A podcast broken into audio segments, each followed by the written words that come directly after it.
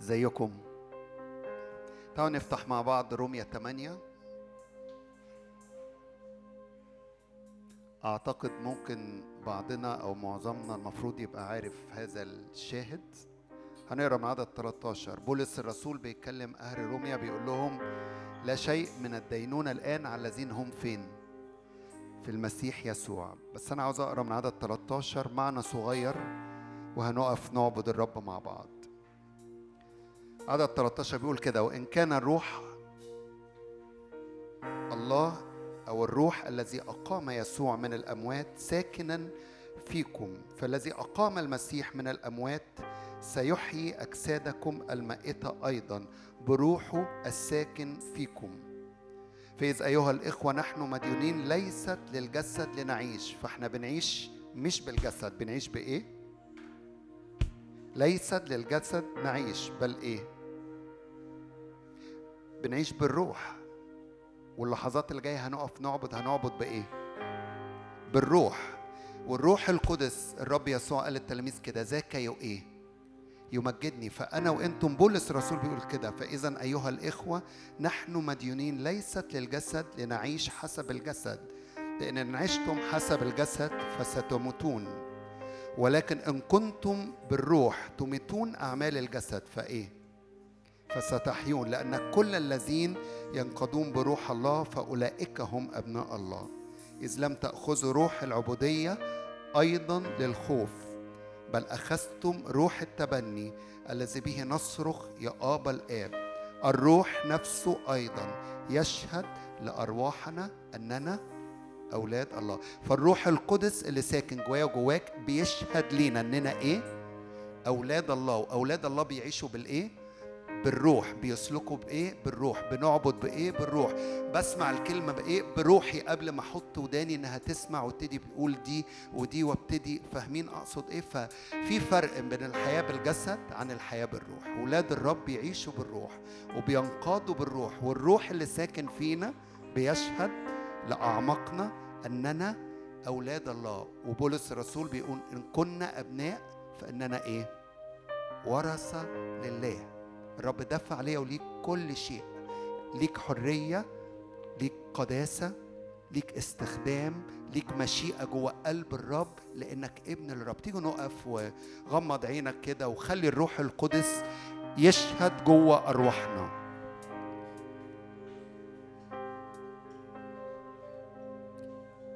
لم نأخذ روح العبودية.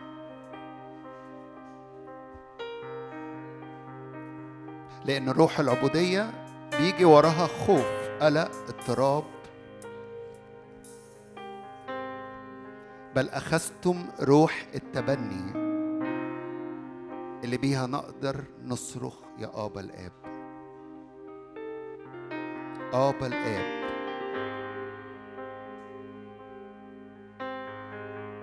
يا روح الله خد طريقك في وسطينا.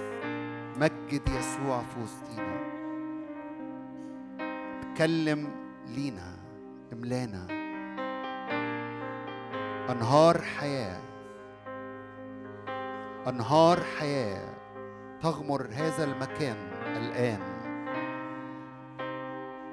الروح القدس يملأ. أيها العطاش جميعا هلموا إلى المياه. خد لحظات كده اعطش معايا واعطشي معايا لعمل الروح القدس العميق.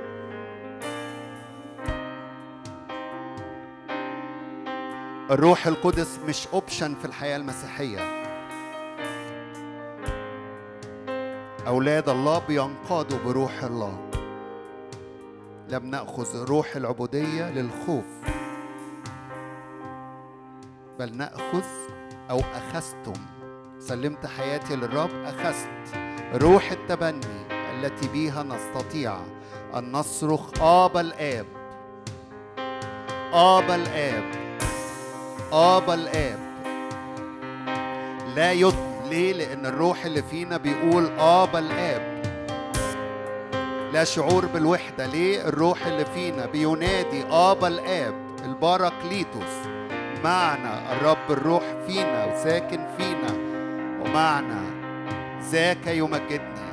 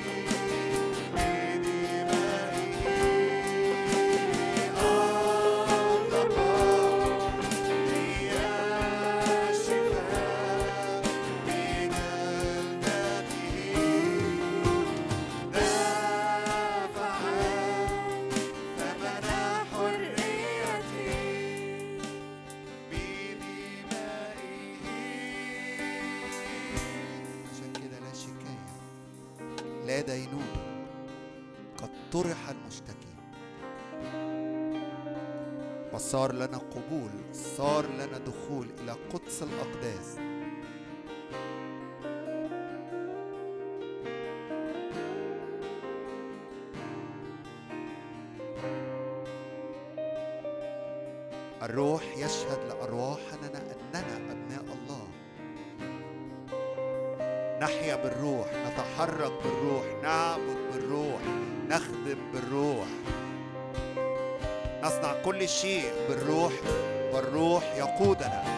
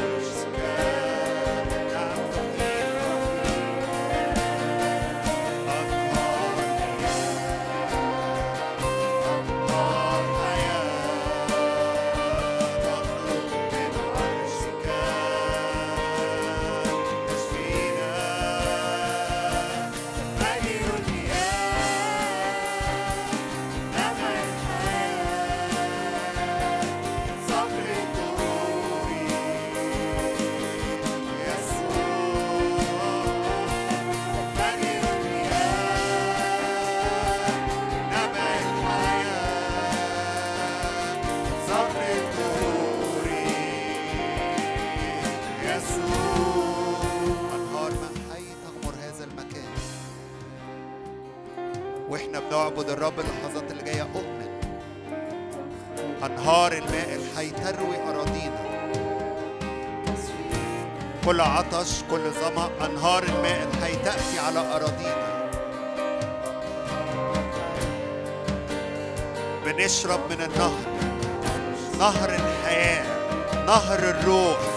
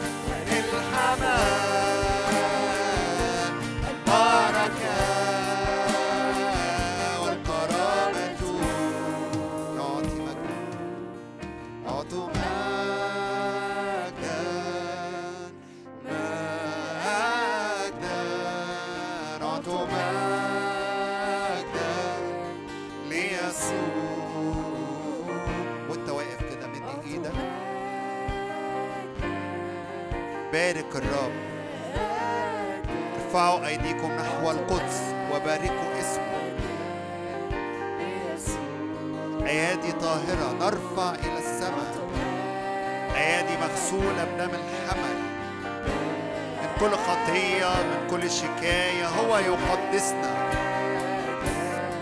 هو يطهرنا. لنا الحق بالتواجد في قدس الأقداس. لا شيء يفصلني أو يفصلك عن المقادس. قدس أقداس الرب. الروح يمجد يمجد يسوع.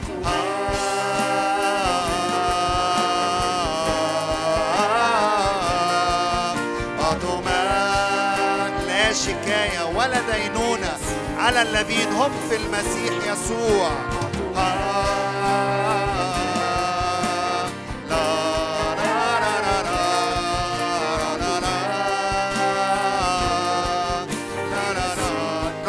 كل المجد والإكرام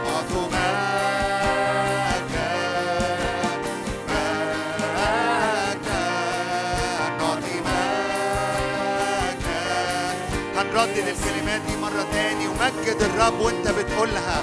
كل المجد وكل الكرامة وكل العظمة ليسوع.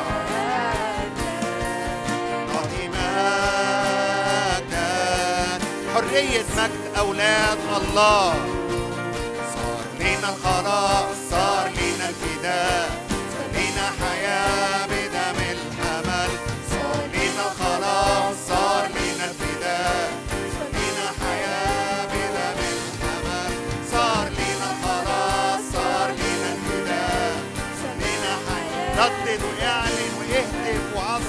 God.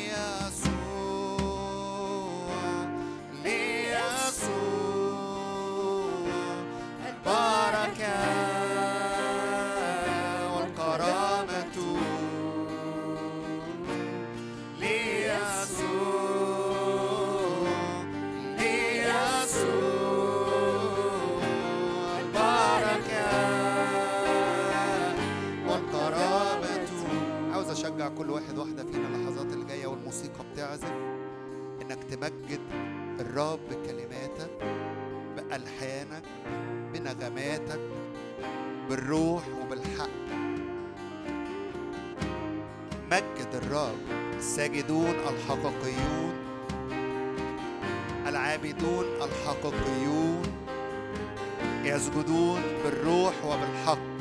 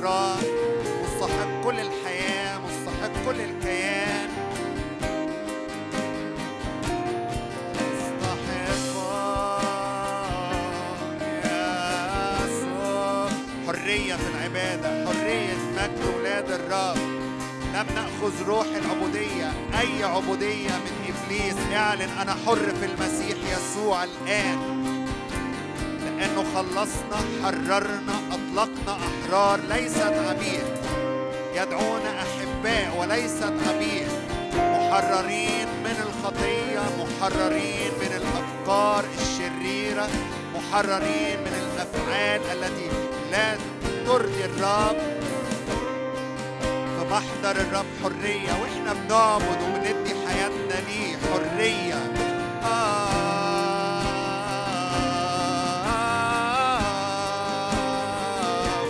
فك من كل قيد آه، حرية من كل خوف حرية من كل عبودية قاسية. آه، لم نأخذ روح العبودية أيضا للخوف بل أخذنا روح التبني.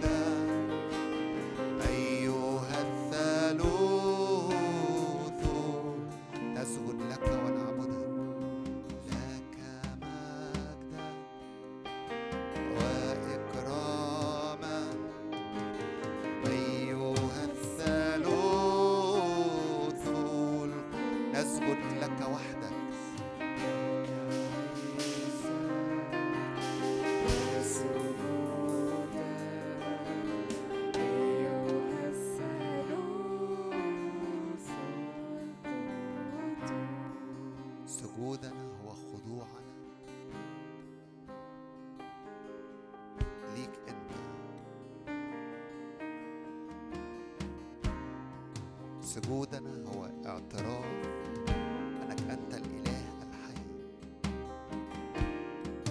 وحدك مستحق.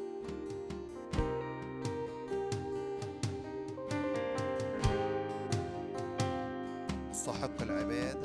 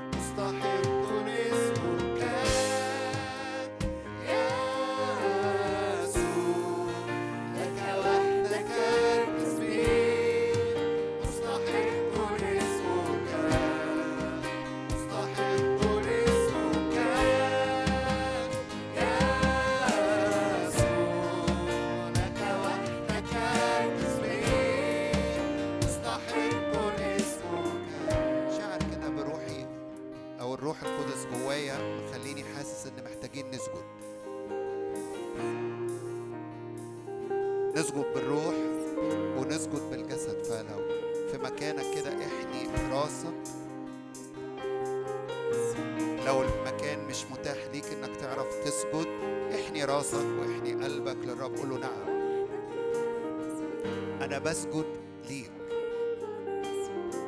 ولا أنحني لشيء آخر. لا شيء آخر ياخد سيادة عليا لا خطية لا مناظر لا كلمات لا أحلام شخصية. أنا بسجد ليك. بعبدك أنت. بأطيعك أنت.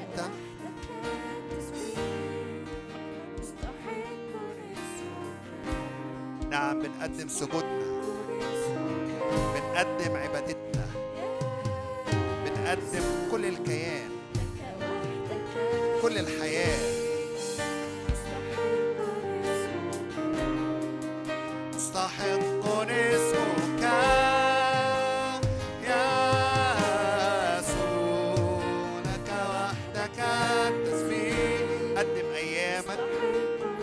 اسمك اختياراتك وقراراتك.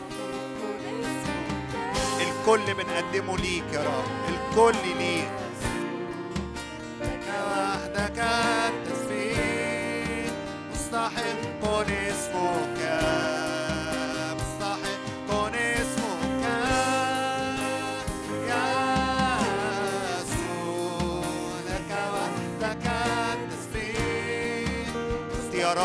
قراراتي الكل. مستحق اسمك.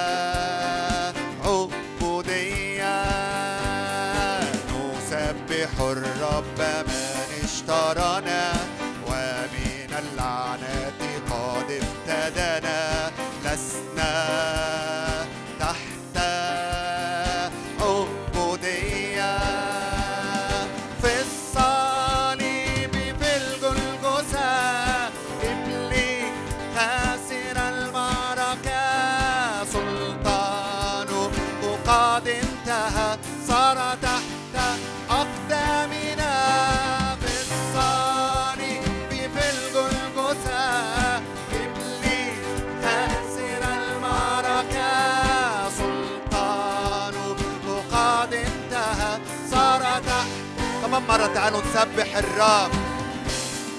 نسبح الرب من اشترانا ومن اللعنة قد اهتدانا لسنا تحت سبح الرب واعلن أنا مش تحت عبودية أو قيد. نسبح الرب أنا حر في المسيح.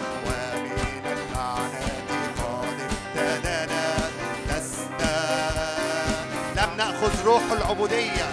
بل أخذنا روح التبني كمان مرة. نسبح الرب من اشترانا.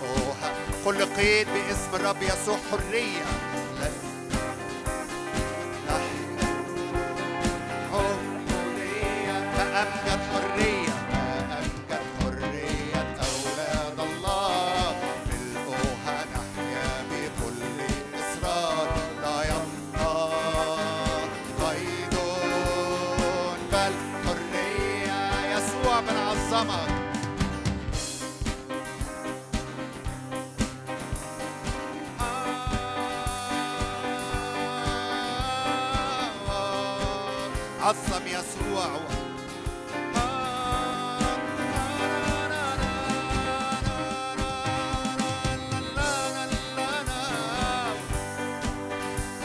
هو الذي فكر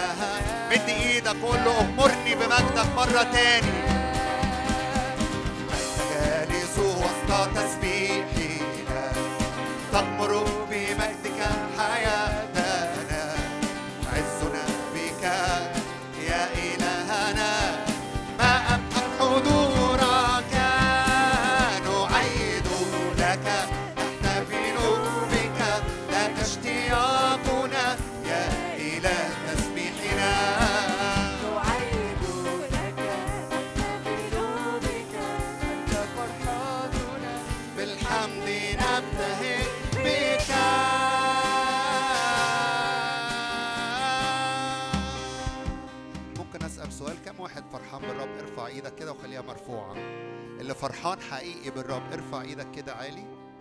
عارفين الفرح بيجي منين؟ مفيش حد مقيد بيبقى فرحان.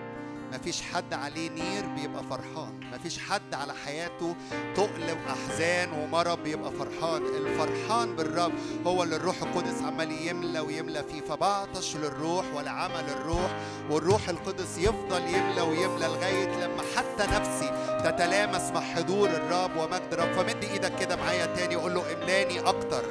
أكتر وأكتر من مجدك أكتر وأكتر من حضورك أكتر وأكتر من عمل روحك.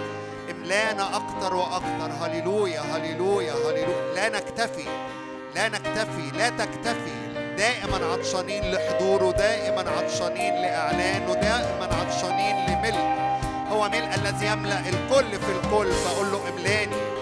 يملأنا فرح يملأنا ابتهاج يملأنا حرية يملأنا فك من قيود باسم الرب يسوع. قل له املأ املأ يا روح الله. لم نأخذ روح العبودية للخوف بل أخذنا روح التبني التي بها نستطيع أن نصرخ. آبا الآب آبا الآب آبا الآب. الآب الذي أحبنا وأرسل ابنه لأجلنا. هناك نعمة في المسيح يسوع منسكبة. نعمة الفداء نعمة أن نصير أبناء الله. وشركة الروح القدس الذي أرسلها إلينا أرسل روحه لنا. أرسل روحه لنا. فنحيا بالروح. نعيش بالروح ليست بالجسد لأن نتيجة الجسد موت موجة من الحرية موجة من الفرح موجة من سكيب وعمل الروح القدس. علينا لا تنتهي موجة ورا موجة أعماق ورا أعماق شركة وعمق ودخول إلى الأقدام. دخول إلى العمق. دخول إلى معرفة شخص ربنا يسوع المسيح.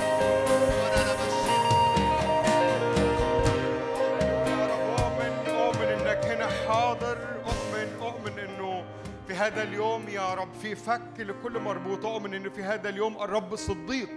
قطع ربط الأشرار. أنا أؤمن إنه في هذا اليوم في ربط من الأشرار على أواني موجودة هنا باسم الرب يسوع تتقطع في هذا اليوم. أنا من بداية الاجتماع شايف الآية دي عمالة تلمع قدام عينيا إنه الرب صديق قطع ربط الأشرار. أنا عايزك تردد معايا العبارة دي. رب صديق قطع ربط الأشرار. عايزك وأنت بتصليها ارفع إيدك واعلن إيمانك. ان أي رباط من مملكة الظلم أي رباط شيطاني أي رباط له تدخلات بشرية على حياتك باسم الرب يسوع. رب صديق قطع ربط الأشرار. يا رب أؤمن أؤمن إنك كجبار معيط من الخمر تقوم في هذا اليوم. فيتبدد اعدائك يهرب مبغضوك من أمام وجهك. أنا أؤمن إنه باسم الرب يسوع الرب جبار الرب جبار يخلص الرب جبار يخلص. أنا عايزك تعلن معايا هذا الإعلان إن الرب جبار يخلص. هو ليس لعظمته استقصاء كده. طوبى للشعب منصور بالرب. طوباك يا شعب منصور بالرب. طوباك يا شعب منصور بالرب يا رب أنا اؤمن يا رب أنا اؤمن يا رب. أنا اؤمن إن إحنا داخلين على موسم مليان نصرة يا رب. أيام مليانة نصرة باسم الرب يسوع المسيح. بك أمجاد يا كنيسة الله. بك أمجاد يا مدينة الله. وأنا اؤمن يا رب إن له المجد في الكنيسة. ومجدك يعني حرية مجدك يعني إطلاق مجدك يعني إفراز. مجدك يعني ربط لمملكة الظلمة؟ مجدك يا رب مجدك يعني فرح مجدك يعني خمر من الروح؟ مجدك يعني تجلى المسيح في وسطنا؟ مجدك يعني عمل لا نتوقعه؟ مجدك يعني حضور لا نتخيله؟ مجدك يعني تدخلات إلهية تفوق لأي توقعات بشرية؟ يا رب أنا بصلي ليا ولإخواتي إن مدارك إيماننا تتسع للي أنت عايز تعمله. مدارك إيماننا تتسع للي أنت عايز تعمله. يا رب أنا بصلي الصلوة اللي صلاها اليشع للغلام افتح عيني الغلام لكي يبصر. يا رب أنا اؤمن يا رب إن في عيون تتفتح فتبصر. اسخيل مركبات نار ماليه الجبل. أنا أؤمن يا رب إن في عيون تتفتح في بصيره تتفتح. يا رب أنا اؤمن إن ابن الله قد جاء وأعطانا بصيره لنعرف الحق. يا رب أنا بصلي أنا بصلي عيون تتفتح. على اللي في قلبك يا رب. أنا بصلي إن العيون تتفتح. على اللي في قلبك يا رب. أنا بصلي إن العيون تتفتح. على اللي في مشيئتك للزمن اللي إحنا بنعيشه يا رب. باسم الرب يسوع. اصلي معاكم كام صلوة؟ رب شغلني بيهم من النهارده الصبح. إحنا داخلين على شهر المنطقة اللي إحنا عايشين فيها هتتملي عبادة. وأنا إيماني إن عبادة الرب الإله عبادة الرب يهوى تبطل تبطل أي عبادة تانية تيجي وراه تبطل قوتها تبطل مفعولها تبطل سلطانها تبطل مخططاتها تبطل مشوراتها تبطل تأثيرها في أرض الواقع. فتبقى صلاة تبقى عبادة بلا فاعلية. لما تكون بيسبقها عبادة للرب وحده. وده النداء اللي كان بينادي بيه إيليا. إن كان الرب هو الله. عبادة إيليا الحية. أبطلت عبادة أنبياء البعل المزيفة. وحصل استرداد.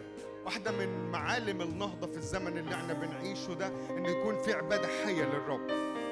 عشان كده عايز أصلي معاكم أعبد الرب معاكم بالكلمة. عايز أخد كم مقطع في الكتاب كده بيتكلموا عن المسيح كملك. عايز أخد مزمور 110 تعالوا نطلع مع بعض المزمور ده. مزمور 110 هو المزمور اللي بيحكي عن عودة المسيح لحضن الآب بعد تتميم الفدا والقيامة. فأنا أؤمن إن الأيام دي الرب القائم من بين الأموات مزمع إنه يزور أرضنا زيارة عمرنا ما شفناها قبل كده. محدش يقول أمين؟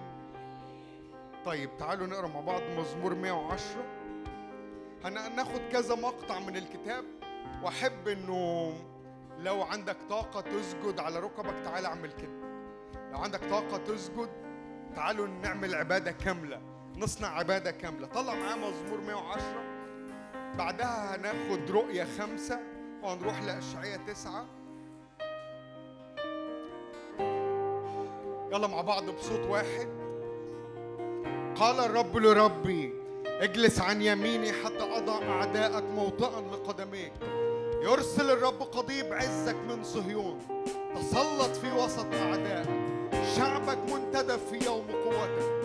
في زينة مقدسة من رحم الفجر لك طل حداثتك أقسم الرب ولن يندم. أنت كاهن إلى الأبد. على رتبة ملكي صادق. رب عن يمينك يحطم في يوم ركزه ملوكا. يدين بين الأمم. ملأ جثثا أرضا واسعة. سحق رؤوسها. من النهر يشرب في الطريق. لذلك يرفع الرأس. تعالوا نروح على رؤية خمسة. ورأيت عن يمين الجالس تعالوا كلنا مع بعض بصوت عالي. ورأيت عن يمين الجالس على العرش سفرا مكتوب من داخل ومن وراء مختوم بسبعة ختوم ورأيت ملاكا قويا ينادي بصوت عظيم. من هو مستحق أن يفتح السفر ويفك ختومه فلم يستطع أحد في السماء ولا على الأرض ولا تحت الأرض أن يفتح السفر ولا أن ينظر إليه. فصرت أنا أبكي كثيرا لأنه لم يوجد أحد مستحق أن يفتح السفر ويقرأه ولا أن ينظر إليه. فقال لي واحد من الشيوخ لا تبكي. فقال لي واحد من الشيوخ لا تبكي.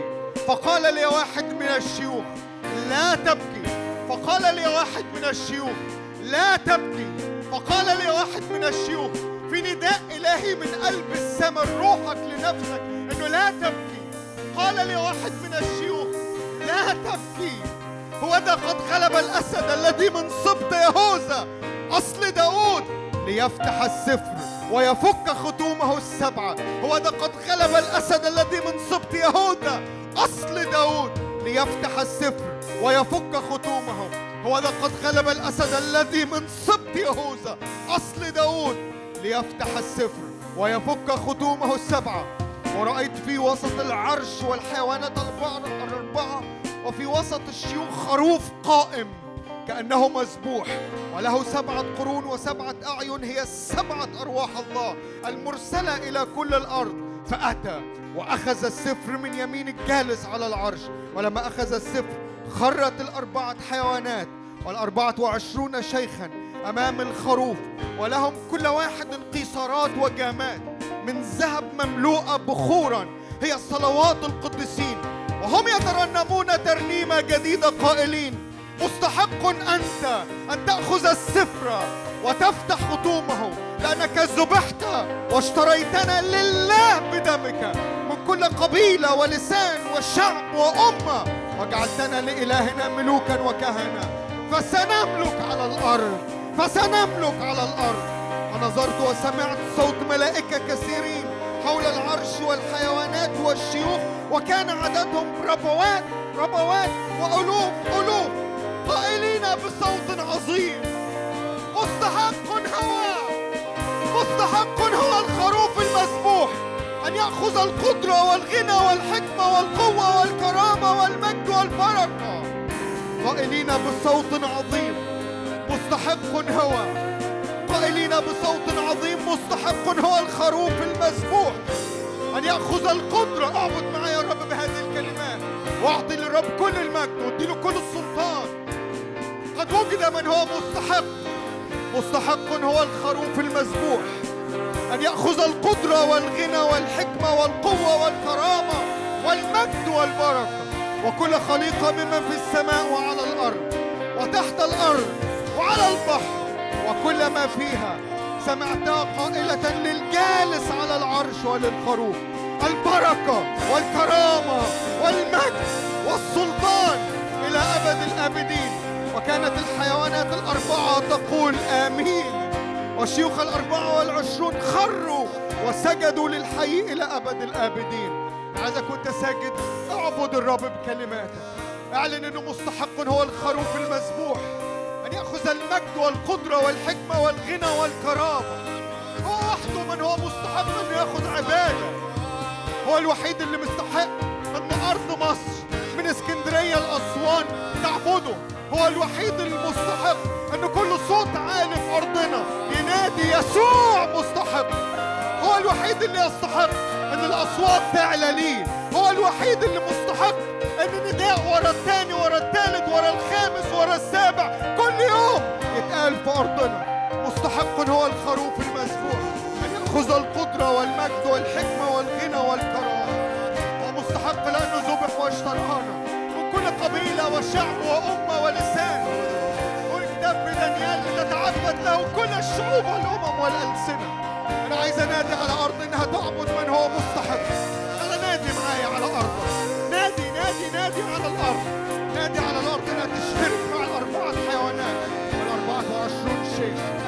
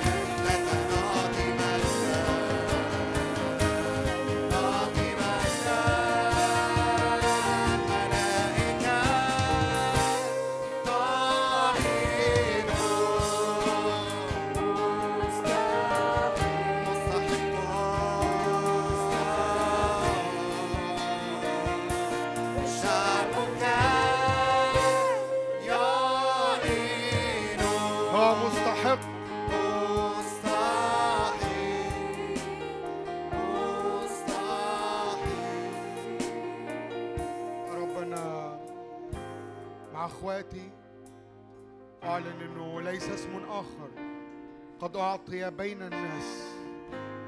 فيش اسم تاني يا رب. يستحق العبادة والسجود الا اسم يسوع وحده.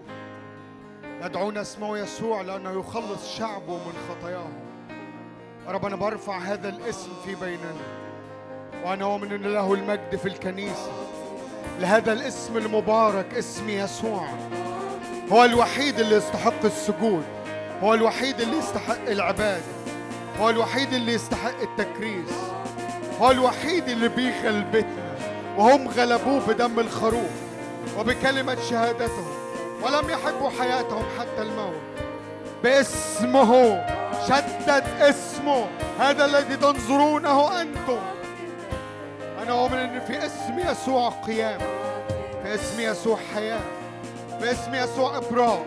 عايزك تردد معايا. تردد معايا إمكانيات هذا الاسم المبارك العظيم يسوع المسيح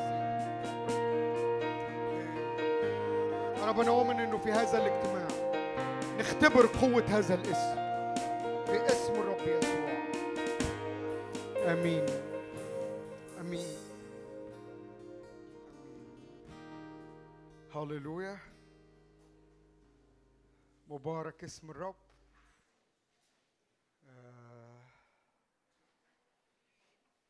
رب صالح واحدة من أهم الحاجات اللي العدو بيطمع فيها دايما هي العبادة. إنه يشوف شعب بيعبد لأن العبادة هي المصدر الرئيسي اللي العدو بيستمد منها قوته وسلطانه وسيادته على الأرض. أي أرض بيبقى فيها عبادة لعدو الخير بتكون فيها إظهارات لعدو الخير وبيتجلى فيها قوة عدو الخير. أي أرض بتكون فيها عبادة حية للرب قوة الرب تتجلى فيها وملكوت الله يتجلى فيها وملكوت الله يتسع فيها. علشان كده واحدة من السمات اللي الله بيدور عليها في جيلنا إنه يلاقي شعب عباد يلاقي شباب وبنات عباد للرب. علشان كده ال- الوقت اللي إحنا داخلين عليه في المنطقة اللي إحنا بنعيش فيها دي من زي ما أنت شايف. المنطقة دي والتوقيت ده بالتحديد توقيت مهم جدا عند عدو الخير. لكن عبادة ولاد الرب حتى لو كانت أعدادهم أقل هي غلبة لأنها عبادة مبنية على ذبيحة المسيح. إنها مش عبادة مبنية على زيف شيطاني عبادة مش مبنية على الكذاب وأبو كل كذاب لكن عبادة مبنية على اللي قال عنه في سفر الرؤيا الصادق الأمين. فالعبادة المربوطة بهذا الإله العظيم اللي مكتوب عنه إنه الصادق الأمين تبطل تبطل أي عبادة تانية موجودة في الأرض. عشان كده عايزين نكتر عبادة للرب الإله الأيام دي. حد يقول أمين؟ عايزين أمين ترضي ربنا الله يرضى عنكم. حد هنا كان في مؤتمر أسيوط. طب كنتوا بتقولوا إيه في مؤتمر أسيوط؟ أمين؟ قول الله يفتح عليك قول. طب حد هنا أيوه الله يفتح عليك عايزين من ده. أيوه دي الأقصر دي. دي من أقصى الجنوب. دي أرض العبادة كلها. علشان كده الهللويا بتاعتها طالعة عافية. هللويا. حد شايف إن الأيام اللي إحنا بنعيشها دي يا بختنا بيها؟ لما ببص وأسمع أخبار من 20 30 سنة عدت من ناس رجال الله قدام يحكوا لنا عن ومضات كده يعني آه كان في اجتماع في المكان الفلاني كان في شاب حلو في الكنيسة الفلانية. لكن ما يميز الأيام اللي إحنا بنعيشها إنه هذا شعب يقوم كأسد إن النهضة دي مش مرتبطة بشخص يعملها النهضات بتاع الوقت اللي عدى بتاعت السنين اللي عدت في أرضنا كانت مرتبطة بشخصيات ناس حملوا الراية حملوا الشعلة الله صنع بيهم نهضات. لكن اللي بيميز الأيام اللي إحنا بنعيشها إنها نهضة أمة نهضة شعب نهضة جيل بأكمله. مش نهضة شخص والنهضة مرتبطة بشخص لكن النهضة اللي إحنا بنعيشها الأيام دي مرتبطة بشعب بأكمله. وده ما يميزها. إنها مش تبقى مرتبطة بقوة إنسان ولا إمكانيات إنسان لكنها تبقى مرتبطة بشكل مباشر بعمل الرب الروح القدس الناري وسط جيل يتمسك بيه ويرتبط بيه ومن كتر تمسكه بيه وارتباطه بيه الله يتقال عنه إنه تعظم في هذا الجيل الله في الجيل البار إحنا الأيام دي بنشوف حاجات أنا سمعت اللي جون كان بيحكيه من كام أسبوع عن مؤتمرات المدمنين مش عارف كم واحد فيكم كان موجود لما جون كان بيحكي.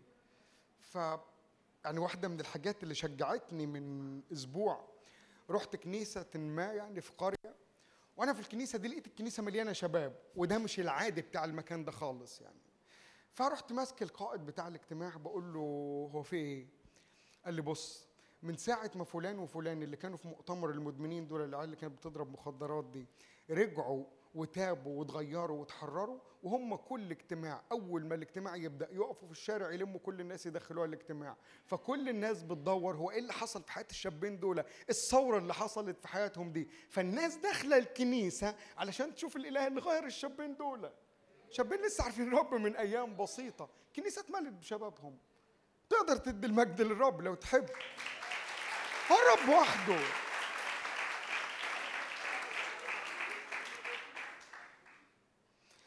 في نص واقف عنده بقالي وقت هقراه معاكم واحكي معاكم فيه شوية.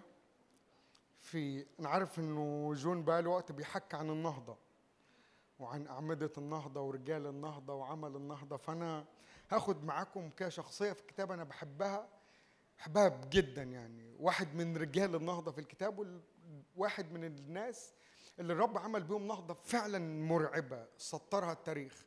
فتعالوا نبص على صمويل الأول أصحاح سبعة. هنقرأ الإصحاح كله مع بعض هو صغير مش كبير. فجاء أهل قرية يعريم وأصعدوا تابوت الرب. نقرأ كلنا مع بعض. وأدخلوه إلى بيت أبي نداب في الأكمة وقدته ألعازر ابنه لأجل حراسة تابوت الرب. وكان من يوم جلوس التابوت في قرية يعريم أن المدة طالت وكانت عشرين سنة. وناح كل بيت إسرائيل وراء الرب. وكلم صموئيل كل بيت إسرائيل قائلا إن كنتم بكل قلوبكم راجعين إلى الرب فانزعوا الآلهة الغريبة والعشتروس من وسطكم وأعدوا قلوبكم للرب واعبدوه وحده فينقذكم من يد الفلسطينيين. فنزع بنو إسرائيل البعليم والعشتروس وعبدوا الرب وحده.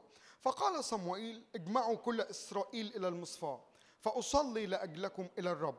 فاجتمعوا إلى المصفاة واستقوا ماء وسكبوه أمام الرب وصاموا في ذلك اليوم وقالوا هناك قد أخطأنا إلى الرب.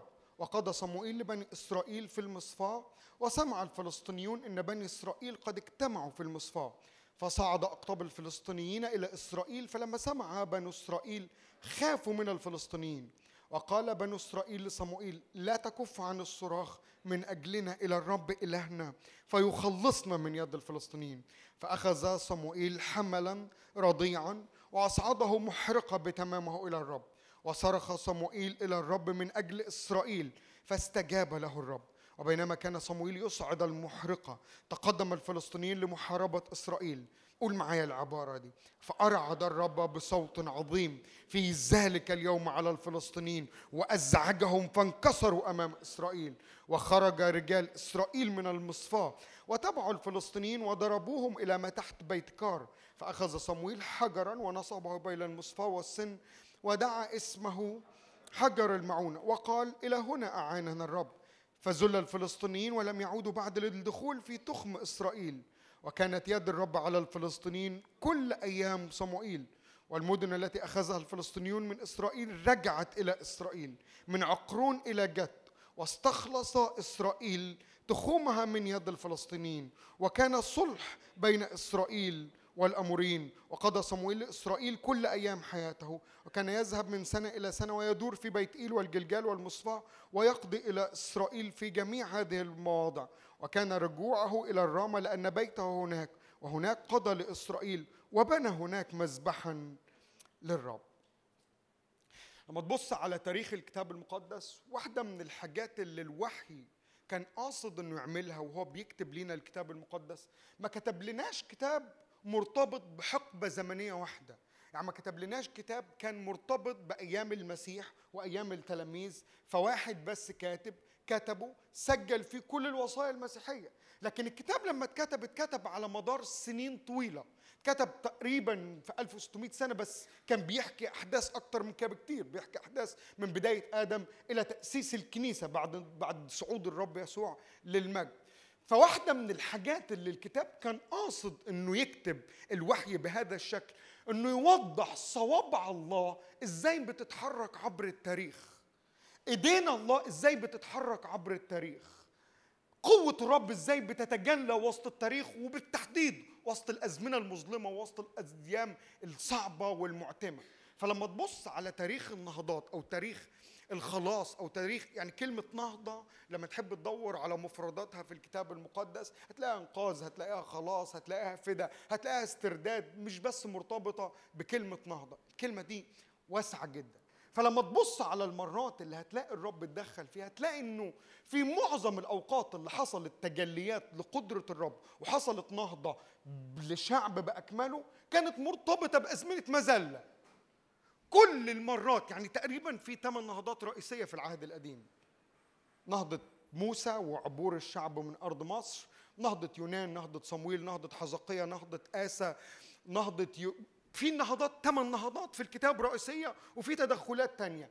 لو بصيت عليهم بالكامل هتلاقي إن موسى نهضة خروج الشعب كانت مرتبطة ب 400 سنة من المذلة تسبقها. نهضة صمويل كانت مرتبطة بسنوات طويلة من المذلة اللي أذل بيها الفلسطينيين بنو إسرائيل شعب الله. نهضة يونان كانت مرتبطة بمدينة اسمها نينوى شرها صعد للسماء. نهضة حزقية كانت مرتبطة بملك أشور وهو بيحيط بالمملكة مملكة يهوذا وعايز يدمرها وعمال يشيع مذمة في اسم الرب. فالنهضات كانت مرتبطة بأزمنة مظلمة. بس في وسط الأزمنة المظلمة دي حصل تدخل إلهي أفشل وأحبط كل المخططات الشيطانية. وما فيش مخططات شيطانية حاصلة عبر التاريخ كله قد الأيام اللي إحنا بنعيشها. ومخططات أنا هقول تعبير سامحوني فيه معلش مخططات فيها فجر مخططات بجحة. فلما نلاقي إنه في جيلنا تآمر ملوك الأرض إنهم يشيعوا ويذيعوا الشذوذ والمثلية ويدافع عنها باستماتة. من ثلاثة أيام كان البيت الأبيض مد هما بيقولوا متزين بس كان متلوث بعلم المثليين. كانوا عاملين أضواء كده مش عارف بيسموها إيه ال- الفيفيت اللي هي الأضواء ديت. مزينة البيت الأبيض. أكتر مكان بيحكم في الأرض متزين. بروح ضد المسيح. ففي الأيام اللي إحنا بنعيشها في تدخلات شيطانية مرعبة وفي مخططات شيطانية مش طبيعية لم تسبق في التاريخ البشري باكمله لأسباب كتيرة مش هنحكي فيها.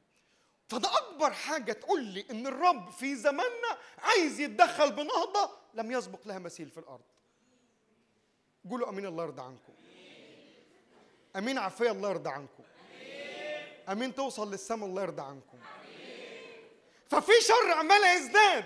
وفي الشر اللي عمال يزداد الله شهوة قلبه إنه يتدخل. في واحدة من المرات اللي الرب اتدخل فيها دي كانت في نهضة صمويل. لما تبص على ال- الحقبة الزمنية ديت والزمن اللي اتوجد فيه صمويل كان قبله قاضي خيبان اسمه عالي الكاهن. لما اولاده ي- يعكوا ويبوظوا الدنيا في خيمة الاجتماع ويزنوا بباب الخيمة ويسرقوا وياخدوا رشاوي والدنيا كانت بايظة في الخربانة خالص لماذا يا ابني؟ إيه يا عم؟ إيه يابا إيه اللي أنت بتا- ده, ده, ده الخيمة خربانة. ده مكان العبادة خربان. وأنت القاضي في هذا المكان. وأنت اللي بتحكم. وأنت اللي بتقود شعب الله. فحاله من الخراب المزري كانت حاصلة في هذا التوقيت. بس وسط الخراب ده كان في واحد الله بيدور عليه علشان يصنع من خلاله هذه النهضة. بس واحدة من أسرار القوة في حياة رجل النهضة دي ثلاث مرات يتكتب عن صمويل وكبر الصبي صمويل عند الرب. طب أخبار المناخ اللي حواليك إيه؟ بالمناسبة واحدة من أكبر الخدع الشيطانية اللي بقابلها وأنا بقعد مع ناس كتير من وسط جن أصل المناخ اللي حواليا كله كده أصل الجامعة بتاعتي كلها كده أصل البيت بتاعي كله كده أصل المجتمع بتاعي كله كده. دي خدعة المناخ خدعة دمرها وضربها بدانة أرباجيه صمويل. بدا عارفين دانة الأرباجيه؟ ده صمويل راح ماسك أرباجيه كده وراح ماسك الكلمة بتاع المناخ اللي حواليا دي وراح ضاربها بعيار. أخبار المناخ اللي حواليك إيه يا عم صمويل؟ أخبار المناخ اللي حواليك شكله عامل إزاي؟ يقول لك الآباء الروحيين في حياتي هم حفن وفنحاس يا قلب لا تحزن. طب أخبار الكبير اللي كان قدامك اللي أنت اتربيت قدامه إيه؟ يقول لك ني طري. ني إيه؟ طب أخبار المجتمع الروحي. طب الاجتماع كان سخن النهارده صمويل؟ يقول لك اجتماع مين والناس نايمين؟ ده الناس كلها نايمة. ده أنا اللي بروح أفتح باب الهيكل. ده اللي بروح أفتح باب خيمة الاجتماع. اجتماع مين؟ طب يعني المشجعين اللي حواليك يعني أخبار عبادة الأخ أشرف كانت إيه النهارده معاك؟ لك ما كانش موجود. طب يعني ما كانش فيها حد حواليك؟ لا. بس كان في شخص ارتباطه بالرب. صنع منه رجل نهضة. إخواتي أوعى تسقط تحت هذا الخداع الشيطاني إن المناخ اللي حواليا شكله كذا. خدعة شيطانية. صمويل راح ماسك الخدعة دي مسحها بأستيكة. أخبار المناخ اللي حواليك إيه يا صمويل؟ يقول لك إن وكانت كلمة الرب عزيزة. عزيزة مش يعني غالية. عزيزة يعني مش موجودة. عزيزة يعني نادرة. عزيزة يعني ما بتتقالش. بس لما بدأ صمويل يكبر بدأ يقول لك الكتاب وعاد الرب يتراءى بس عاد الرب يتراءى لأن كان في واحد اسمه صمويل كبر عند الرب. وفضلت الأزمنة الخاصة بالمذلة تزداد لغاية ما حفنوا وفنحاس قرروا في نفس السفر إصحاح أربعة ياخدوا تابوت عهد الله من شيلو ويدخلوا بيه الحرب وبدأوا يصنعوا الصياح وصوت عالي سمع. الفلسطينيين ارتعبوا لأنه إنه ده الإله اللي أخرج بني إسرائيل من أرض مصر بآيات وعجائب وقوات. بس في النهاية ختمت بأن التابوت اتاخد. فسلسلة من المآسي في هذا الزمن عمالة تتوالي وصمويل واقف عمال يتفرج. في يوم من الأيام راحوا طالعين شعب الله لصمويل وقالوا له إحنا عايزين نرجع للرب عايزين نتوب. راح مجمعهم عند منطقة اسمها المصفاة وهو مجمعهم والنهضة دي بالمناسبة يعني بيسموها نهضة المصفاة لأنها ارتبطت بالمكان ده. بدأ الشعب يبكي يتوب قدام الرب صاموا صلوا طلبوا الرب سكبوا ماء أمام الرب فعملوا أفعال توبة. بس هو الكتاب المقدس إنه هم بيرجعوا للرب سمع الفلسطينيون. ويقول الكتاب المقدس اجتمع كل أقطاب الفلسطينيين اللي هم خمس أقطاب اللي هم أشدود جد ال- الخمس أقطاب. كل المقاطعات الخاصة بفلسطين اجتمعوا علشان يحاربوا بني إسرائيل في التوقيت ده. بس في هذا التوقيت صمويل تعمل إيه؟ تعمل إيه علشان تحصل نهضة لهذا الشعب؟ رقم واحد النهضة مرتبطة بذبيحة المسيح. يقول الكتاب المقدس حمل رضيع ابن سنة. حمل رضيع ابن سنة. أصعده محرقة بتمامه إلى الرب. ما يميز المسيحية عن أي عبادة تاني في الأرض عن أي ديانة عن أي تبعية تانية في الأرض؟ إن عبادتها مرتبطة بعطاء ربها بعطاء إلهها. فهو أعطانا ما نعبد به. كل آلهة الأرض شعوبهم مرتبطين بقرابين يقدموها ليهم. لكن يسوع أعطانا نفسه قربان ندخل به صموئيل كان شايف بروح النبوة قيمة الذبيحة. كان شايف الكلام اللي هيكتبه يوحنا في سفر الرؤيا وهم غلبوه. حد عارف الآية؟ وهم غلبوه بإيه؟ بدم الخروف وبكلمة شهادتهم النهضة الحقيقية تبدأ بشخص يرتبط بصليب المسيح. تلاقوا أنا أنا بيعجبني بولس الرسول بصراحة هو بيحكي عن الصليب يعني أكتر واحد حكى عن الصليب في كتاباته هو بولس الرسول. يمكن أكتر أكتر واحد في الكتاب اتكلم عن الصليب. الحاشا لي أن أفتخر إلا بصليب ربنا يسوع المسيح. كان بيتكلم عن في كرونس الأولى 1 18 فإن كلمة الصليب عند الهالكين جهالة أما عندنا نحن المخلصين فهي بالمناسبة. كلمة قوة الله الموجودة في الآية دي هي نفس كلمة قوة اللي موجودة في أعمال واحد ثمانية لكنكم ستنالون فالاثنين ديناميت. روح الله ديناميت والصليب ديناميت. الصليب هو ديناميت الله. عشان كده ما يميز صمويل في هذا التوقيت إنه ارتبط بصليب المسيح والنهضة الحقيقية. ما تحصلش غير بأواني ارتبطت بالصليب. شبعت بدم المصلوب وماتت عند الصليب. فأحيا لا أنا بل المسيح يحيا فيا. الصليب هو مفتاح شعب ناهض لأنه في الصليب مش بس غفران خطايانا في الصليب إمداد لقوة الله فينا في الصليب كل إماتة فينا بتحصل هناك. لما تتفرج على حياة المسيح من يوم ميلاده لغاية قبل الصلب تعجب بيه. عند الصلب يخطف قلبك. عند الصلب ما تعرفش ترجع تاني. فهتلاقوا في كل المحطات بتاع حياة المسيح ناس أعجبت بيه وسابوه مشيوا فهنلاقي محطات كتير في الكتاب في الأربع أناجيل ناس رجعوا ورا المسيح في يوحنا ستة أشهر نص. سمعوا كلام صعب رجعوا عنه. بس عند الصليب كل اللي يتقابل مع الرب عند الصليب ما يعرفش يرجع لأن دي المنطقة اللي فيها مغناطيس الله. عم صمويل مفتاح النهضة بتاعتك. هو مفتاح الذبيحة ولما تبص على باقي نهضات الكتاب هتلاقيها كلها ارتبطت بالذبيحة. فموسى ما ينفعش يطلع من أرض مصر إلا بالذبيحة بذبيحة المسيح. وهكذا كل باقي الكتاب المقدس. السر الأول من أسرار النهضة اللي الله عايز يصنعها في وسطنا هي النهضة عنصر قوتها الرئيسي صليب ربنا يسوع المسيح. شعب يروح عند الصليب ويموت هناك. وفي الإماتة دي بتحصل رحلة من التدريب الإلهي. علشان كده بولس الرسول أكتر واحد حكى عن الصليب. هو أكتر واحد استخدم مصطلحات عسكرية في كل كتاباته. فمثلا في رسالة تيموساوس اتكلم عن الجهاد الجهاد القانوني من يتجند لا يرتبك بأمور الحياة. حتى هو بيتكلم مثلا في تيموساوس الثانية أربعة واحد أناشدك أمام الله. وهو بيتكلم كلمة أناشدك ده لفظ عسكري. لما بيتكلم في رسالة كلوسي إن كنت غائبا عنكم بالجسد لكني حاضر بالروح ناظرا متانة إيمانكم وترتيبكم. دول لفظين عسكريين مرتبطين بجنود واقفة تصد معركة في هجمة شيطانية أو في هجمة من عدو شرس عليهم. فأكتر واحد اتكلم عن الصليب هو أكتر واحد استخدم مصطلحات عسكرية. علشان كده عند الصليب الإماتة اللي تحصل فينا مرتبطة برحلة من التدريب العسكري. لما تروح لأي جندي تسأله إيه أكتر ثلاث حاجات شاغلين ذهنك؟ يقول لك رقم واحد التدريب رقم اتنين السلاح رقم ثلاثة التعليمات. أكتر ثلاث حاجات شاغلين دماغ أي عسكري؟ حد دخل جيش؟ أخوات أنتوا معايا؟ على فكرة الكتاب يقول نساء العبرانيات قويات. ودبورة دخلت حرب. أي نعم ما كانتش زي أنجلينا جولي بس كانت عافية. أعرفش عملت إيه في الحرب بس. ويعيل امرأة حابر القيني قتلت سسرة ف فموضوع الأخوات عافية مع ناس مش عافية؟ فالثلاث حاجات دول مرتبطين بأي جندي.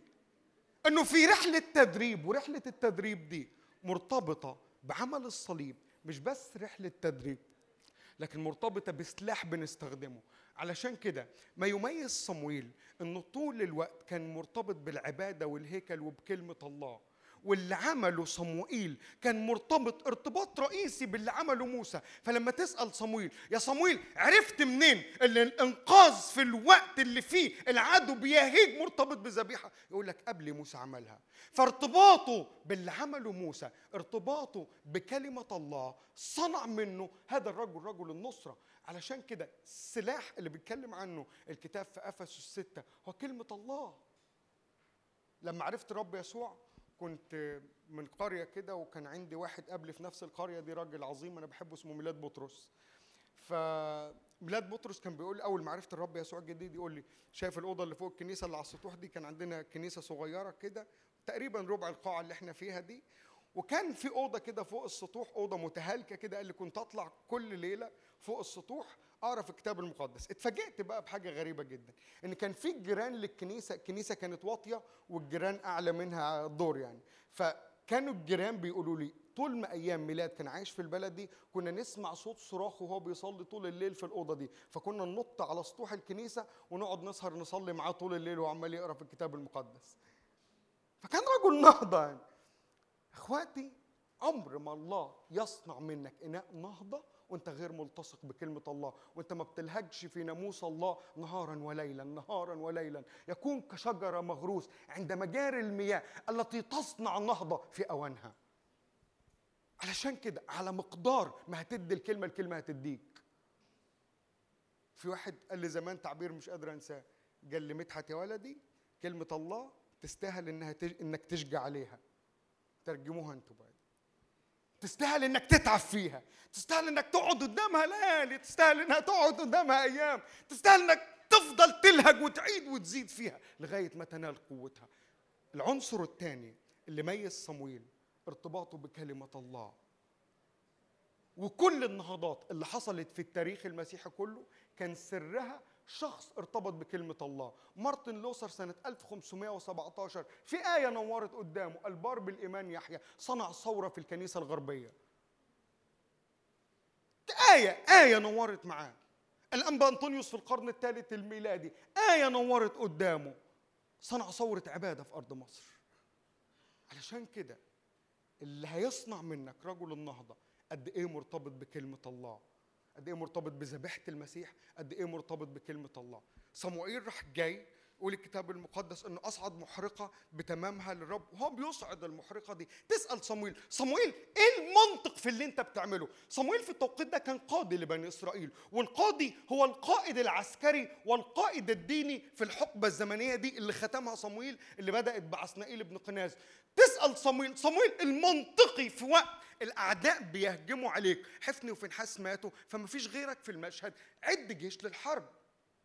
فين المنطقي إنك تجمع الشعب وتذبح ذبيحة والأعداء عمالين يحيطوا بيك من كل ناحية. فين المنطق العسكري في اللي أنت بتعمله ده؟ رجال النهضة الرجل الذي يصنع منه الله إناء للنهضة لا يخضع للمنطق البشري. تسأل إبراهيم إيه المنطقي في خروجك من أور الكلدانيين علشان تروح لأرض كنعان؟ إيه المنطقي في ده؟ يقول لك منطقي هو الكلمة اللي الرب بيقولها لي وأنا ماشي وراها. أنا مش بحسبها بدماغي. أذناك تسمعان كلمة خلفك. قائلة لك هذه هي الطريق اسلكوا فيها. حينما تميلون إلى اليمين وإلى اليسار. أحبة إحنا ما عندناش وقت للتجارب. واحدة من أكتر الكلمات اللي بنكررها والرب ما بيبقاش راضي عنها للآخر تعالوا نجرب. طب ما تيجوا نسمع. ما تيجوا نسمع ما تيجي نسأله. السر اللي خلى داوود ما انهزمش في معركة واحدة في حياته إلا المعركة اللي هو قرر إنه ينهزم فيها. هو إنه كان طول الوقت بيسأل الرب يا رب أعمل إيه؟ الرب يقول له روح يلا ورا أشجار البكا المعركة دي. هتخش على الأعداء من ورا أشجار البكا. فسر نصرته كان مرتبط بكلمة بيتحرك بيها. لو الرب ما اتكلمش يفضل مستني. السر الثاني للجندي إنه بيمشي ورا تعليمات. أسألك سؤال أخبار صوت الله في حياتك ماله؟ أخبار صوت الله في حياتك عامل إيه؟ هل تعرف تسمع صوته بوضوح اواني النهضة هي أواني اللي بيميزها إنها بتتحرك بكلمة الرب قايلها. يقول الكتاب المقدس عن المسيح إنه أرسلهم إلى كل موضع كان مزمع أن يأتي إليه. فهو قال لهم أنا عايز أروح المكان ده. روحوا قبلية. فكانوا بيروحوا. حد عنده مشكلة في السمع؟ ارفعوا إيديكم كده. حد هنا عنده مشكلة في سماع صوت الله؟ مش بيعرف يسمع وبيشعر بتشويش كتير وتشتيت كتير. حتى هو قاعد قصاد قصاد كلمة الله بيحس إن دماغه رايحة جاية. ارفع إيدك كده. يا رب أنا بصلي باسم الرب يسوع الآن لكل إيد مرفوعه خلي إيدك مرفوعة لحظات لو سمحت. باسم الرب يسوع زي ما نفخت في أذان يا رب الشخص اللي كان اصمم وقلت له فات اي انفتحي أنا بصلي الآن باسم الرب يسوع المسيح. الأذهان تتفتح الأذهان تتفتح زي ما مكتوب في لو 24 حينئذ فتح ذهنهم ليفهموا الكتب. يا رب أنا بصلي انفتاحها تحصل على مستوى الذهن. الآن بقوة وسلطان دم الرب يسوع المسيح. الآن بقوة وسلطان دم الرب يسوع المسيح. أي عيافة أي عرافة أي تدبيرات شيطانية على الأذهان تتكسر الآن بسلطان الدم. يا رب أنا بصلي انه زي ما كان بيحصل في طقس تكريس الكهنة إن الأذن تمسح بالدم والزيت. يا رب أنا بصلي الآن حط إيدك على ودنك الآن. أنا بصلي باسم الرب يسوع المسيح. دهنة زيت دهنة زيت تصاحب قوة الدم. على كل أذن هنا مغلقة فتنفتح الآن باسم الرب يسوع المسيح. يا رب أنا بصلي الآن باسم الرب يسوع المسيح. أي مخزون غير مقدس المقدس في الأذهان يمحى تصويره الآن باسم الرب يسوع المسيح. لو شعر إن في مخزون في ذهنك كده في مخزون طول الوقت هو السبب الرئيسي لتشتيتك حط إيدك على ذهنك. رب يبطل سلطان هذا المخزون في ذهنك. الرب يبطل سلطان أي مخزون شيطاني في ذهنك في روحك سواء في الوعي أو اللاوعي سواء أنت صاحي أو أنت نايم باسم الرب يسوع. يا رب أنا بصلي هدوء يا رب. بالهدوء والطمانينه تقوم قوتكم. يا رب أنا بصلي الوصية اللي قالها بولس احرصوا عن أن تكونوا هادئين. يا رب أنا بصلي هدوء للأذهان الآن يا رب. باسم الرب يسوع كل صراع لقرارات مصيرية في حياتك وشاعر بتشتيت فيها الأيام دي يا رب هدوء يا رب. يا رب هدوء يا رب هدوء يا رب هدوء يا رب هدوء يا رب هدوء. أستأذنك كمل حاطط إيدك على ودنك. أنا شاعر إن الرب عايز يعمل حاجة على مستوى السمع الآن. اسمع يا إسرائيل. أنا بصلي يا رب. طاعة. لو انت في وقت من الأوقات الرب كلمك في أمور واضحة وما عملتهاش ومن بعدها شعرت بتشويش عايزك تقدم توبة عن كل المرات اللي ما كنتش فيها مطيع لصوت الرب لأن عدم الطاعة هو من أهم مسببات التشتيت أو التشويش اللي حاصل لذهنك. استاذنك وانت قاعد دلوقتي قدم توبة قدم أنا لسه ما خلصتش كلامي بس شعر إن إحنا نعمل الحتة دي. لو شعر إن في مرات أنت ما قطعتش فيها الرب وشعر إن في معصية مستمرة معاك عصيان مستمر. في حاجة رب عمال يقولها لك وانت مكمل في رحلة عصيان. رب يقول لك الليلة باسم رب يسوع. ستوب وقف كل عصيان وقف كل عصيان وقف. يا رب أنا بصلي ضد روح التمرد يا رب. لو أنت واحد من الناس اللي طبيعتك طول الوقت متمرد طبيعتك طول الوقت متمرد ابدأ صلي الآن ان الرب يدي لك طبيعة جديدة. رب يدي لك طبيعة الحمل. أنا بصلي باسم الرب يسوع. وداعة الرب وحلمه ينسكب على قوانين الآن بقوة وسلطان الدم. في اسم الرب يسوع يا رب أنا بصلي نزع لأي مسببات تعيق إن صوتك يوصل لأذهاننا. وروحك يا رب يتلاصق ويتلاحم مع أرواحنا. الآن باسم الرب يسوع المسيح. الآن باسم الرب يسوع المسيح. الآن باسم الرب يسوع المسيح. الآن باسم الرب يسوع المسيح. آمين. احذر أوقات كتير جدا.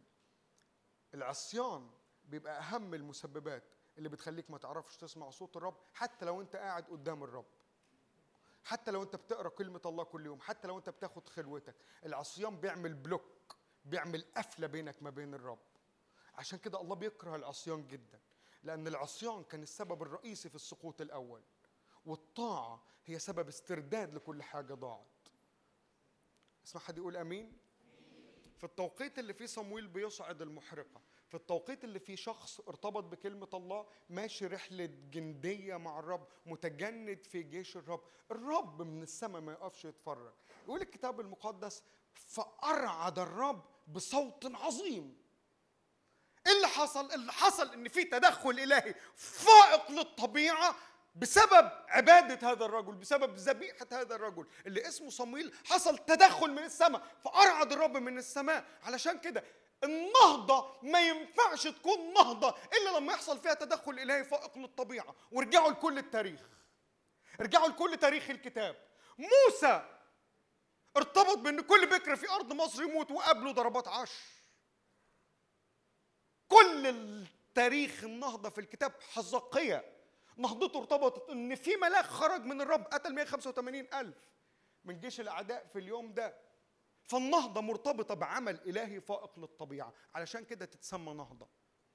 أي اجتماع عادي أي خدمة عادية أي ندوة أي مؤتمر عادي عادي اجتماع.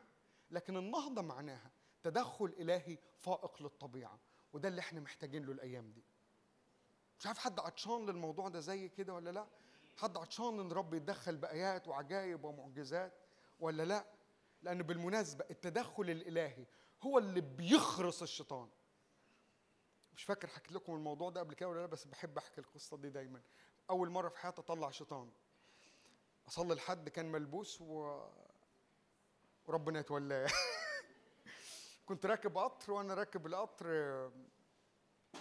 كان في واحد مرمي على الأرض كده وحد عمال يفرك في نافوخه ويقرأ له شوية حاجات كده يعني ودقنه طويلة وبتاع الحاجات الجميلة دي يعني. فأنا معرف أنا كنت صغير ساعتها وكنت بشتغل يعني كنت في رحلة عمل يعني. فانا راكب القطر قربت لقيت لمة ملمومة كده وولد مرمي في الأرض وعمال عنده إظهارات شيطانية صعبة. وأنا ما أعرفش عملت كده إزاي. أنا أول ما شفت المنظر افتكرت أبونا مكاري. قلت على عشان عليك يا رب. تعال أول ما بصيت المنظر قلت لهم شيلوه حطوه على كرسي. قالوا لي ليه؟ قلت له ادعي له. قالوا لي انت حافظ.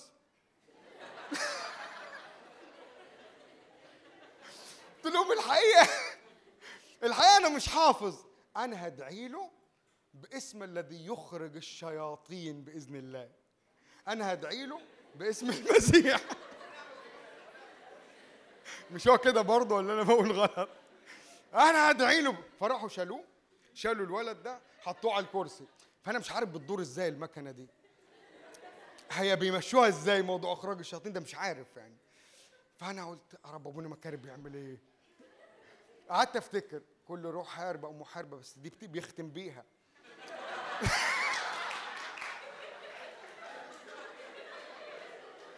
طب أبدأ بيه؟ مش عارف. ما أعرفش. قعدت أفكر. يعني أنا حسيت إن أنا لبست نفسي يعني. القطر ما فيش ولا واحد مسيح غير واحد ومراته بس والعربية كلها مش مسيحيين. حسيت إن أنا لبست في الحيط ولو الشيطان ما طلعش أنا اللي هطلع من القطر. فكان موقف يعني حسيت إن أنا لبست في الحيط. فقلت أعمل إيه؟ هاتوا لي مية. فراح هاتوا لي إزازة مية.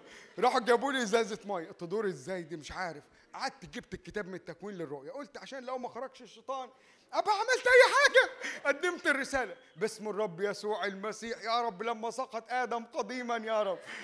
وقعدت أجيب الكتاب. وحسيت إن الكتاب خلص.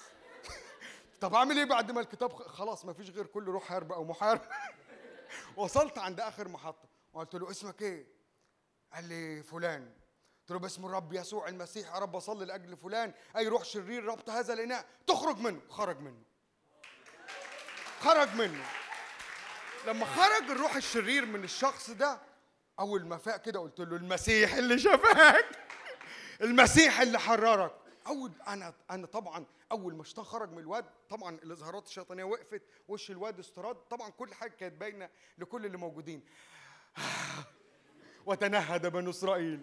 فحسيت إن النفس رجع فيا. بدأت أقول إن اللي حررك هو الرب يسوع المسيح وحده وصاحب السلطان على الأرواح الشريرة. أكتر حاجة أبهرتني في المشهد ده ببص على الراجل التاني اللي كان ماسك نافوخه ده وعمال يفرك فيها بدور حواليه لقيته جري. اختفى لأنه أرعد الرب بصوت عظيم. إن النهضة مرتبطة بعمل إلهي فائق للطبيعة عمل معجزي. هذه الآيات تتبع المؤمنين. يخرجون شياطين باسمي. تقدر تقول أمين. أكون أنا هذا الرجل باسم الرب يسوع. لما مودي حد كان بيوعظ زمان وقال في أواني لو كرست حياتها للرب الله يستخدمها في ربح الملايين. نط من مكانه. قال أنا هذا الرجل. وقد كان. عشان كده كل ما تسمع إعلان في تشجيع عن استخدام الرب ليك قول أمين أنا هذا الرجل. أنا هذا الرجل اللي يخرج شياطين يشفي مرضى أنا هذا الرجل اللي ينادي ببشارة ملكوت الله أنا هذا الرجل أنا هذا الرجل أنا هذا الرجل أنا هذا الرجل اللي يحمل مشعل النهضة في كل الأرض أنا هذا الرجل اللي هيلف أرض مصر قرية قرية ومحافظة محافظة ومدينة مدينة ومنطقة منطقة وبيت بيت أنا هذا الرجل باسم الرب يسوع. أي نعم الله يستخدم اللي جنبي بس عايزه يستخدمني. أوقات بنتمنى حاجات للي جنبنا بس دي عايزك تتمناها لنفسك. قولوا معايا آمين. اتمناها لنفسك إنك تكون هذا الرجل إنك تكون هذا الإناء اللي إيد الرب توضع عليه. أقول لكم حاجة مشجعة. كان عندنا outreach من حوالي ثلاث أسابيع في قرية ولما روح عايز أقول لكم بس قد إيه الناس عطشانة لرسالة المسيح. كان عندنا outreach في قرية والقرية دي الكنيسة فيها إيدك والأرض يعني. بقول للراجل الكبير بتاعها اسأل عن الناس. قال بص أنا ما فيهاش دماغ. الكنيسة مفتوحة اللي عايز يجي يصلي يجي. قلت له أول القصيدة كفر. فاشتغلنا في البلد. بس لما اشتغلنا إحنا بنهتم إننا ندور على الناس المدمنين وخاصة اللي بياخدوا كيمياء والحاجات دي ونزورهم نقدم ليهم الإنجيل ونقدم ليهم كلمة الله. فرحنا نزور ولد مسيحي بيضرب بودرة. قالوا لنا ده في هولندا بيضرب بودرة وكان عنده شوية مشاكل كتيرة صعبة في حياته يعني. رحنا نزوره لقينا الولد المسيحي ده قاعد مع شاب تاني غير مسيحي. فواحد من الشباب اللي معانا اسمه بشوي كان بيقدم له رسالة المسيح والمس... والمسيحي قاعد والغير مسيحي بيسمع الكلام. فالغير مسيحي يقول لي بشوي إيه؟ ما تاخدوني معاكم. بس كان السبب اللي بيقول لي بشوي اللي بيخدم معانا ما تاخدوني معاكم إن إحنا عندنا الجمعيات حوالينا في كل حتة ما حدش بيسأل فينا يشوفونا كأننا نكرة. بس أنتوا بتسألوا عليهم. أنتوا بتسألوا على اللي ضايع فيكم. خدوني معاكم. قالوا إحنا هنعمل مؤتمر خاص للمدمنين. تحب تحضر يا كريم؟ قال أحب أجي. قالوا وإحنا نحب إنك تكون معانا. هذا الغير مسيحي. الأرض عطشانة لهذه النوعية من الأواني. اللي تكون أواني نهضة حملة كلمة الله بتؤمن وتثق إن قوة صليب المسيح في الفدا الكامل وفي الخلاص الكافي باسم الرب يسوع المسيح. لما أصعد المحرقة يقول الكتاب المقدس فأرعد الرب بصوت عظيم. بس بعد ما أرعد الرب بصوت عظيم يقول الكتاب حصلت مرحلة في النص كده ما أقدرش أتخطاها. فانزعج الفلسطينيين. يعني إيه انزعج الفلسطينيين؟ يعني المخطط بتاعهم أتخيل معاكم هذا التصور إن هم بدأوا يحطوا خطة استراتيجية للمنطقة بتاعه المصفاه ديت إنه في جماعة هتدخل الكتيبة واحد هتدخل هنا، كتيبة اثنين هتدخل من الناحية دي، كتيبة ثلاثة هتدخل من الناحية دي، حطوا استراتيجية لامتلاك شعب الله ولقهر شعب الله مرة كمان زي ما حصل في اصحاح أربعة، يعني إيه أزعجهم؟ يعني بدت كل مخططاتهم بوظها فساعد بعضهم على إهلاك بعض. لما هذه النوعية من أواني النهضة تنهض المخططات الشيطانية تحبط. مش عارف حد شايف إن في مخططات شيطانية على أرضنا ولا لأ؟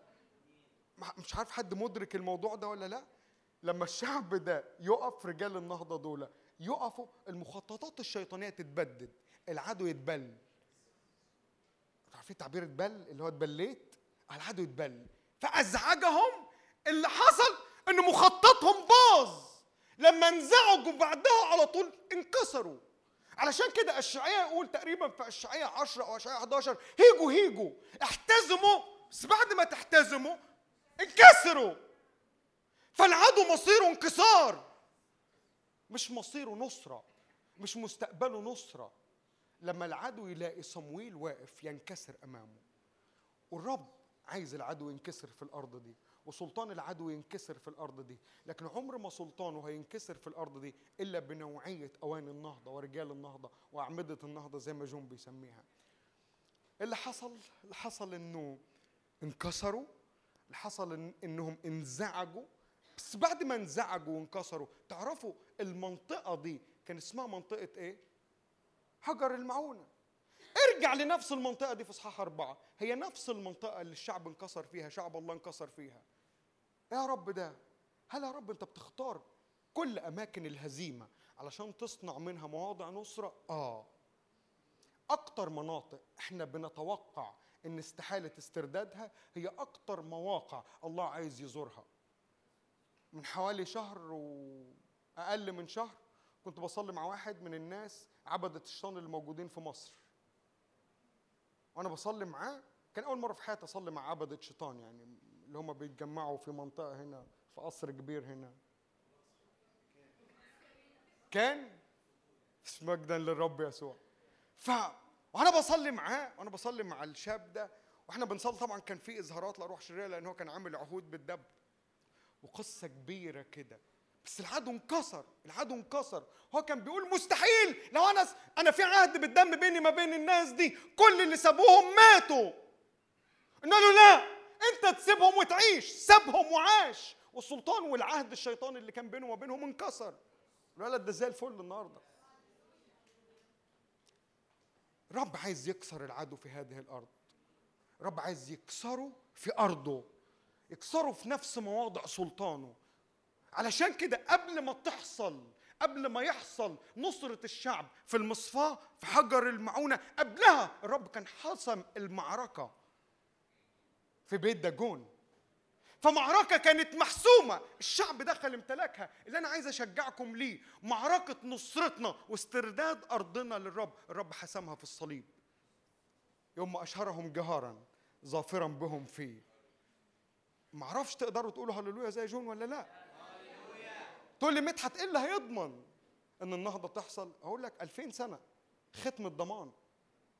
من 2000 سنة اتحط ختم ضمان إن لما الرب يلاقي الشعب صارخين اللي نهارا وليلا يزورهم. بس لما هيزورهم هيزورهم بقوة الدم وعمل الروح القدس. علشان كده اللي مأكد لي إن الرب هيصنع نهضة في وسطنا اللي عمله من 2000 سنة في الصليب. حدش يقول معايا آمين.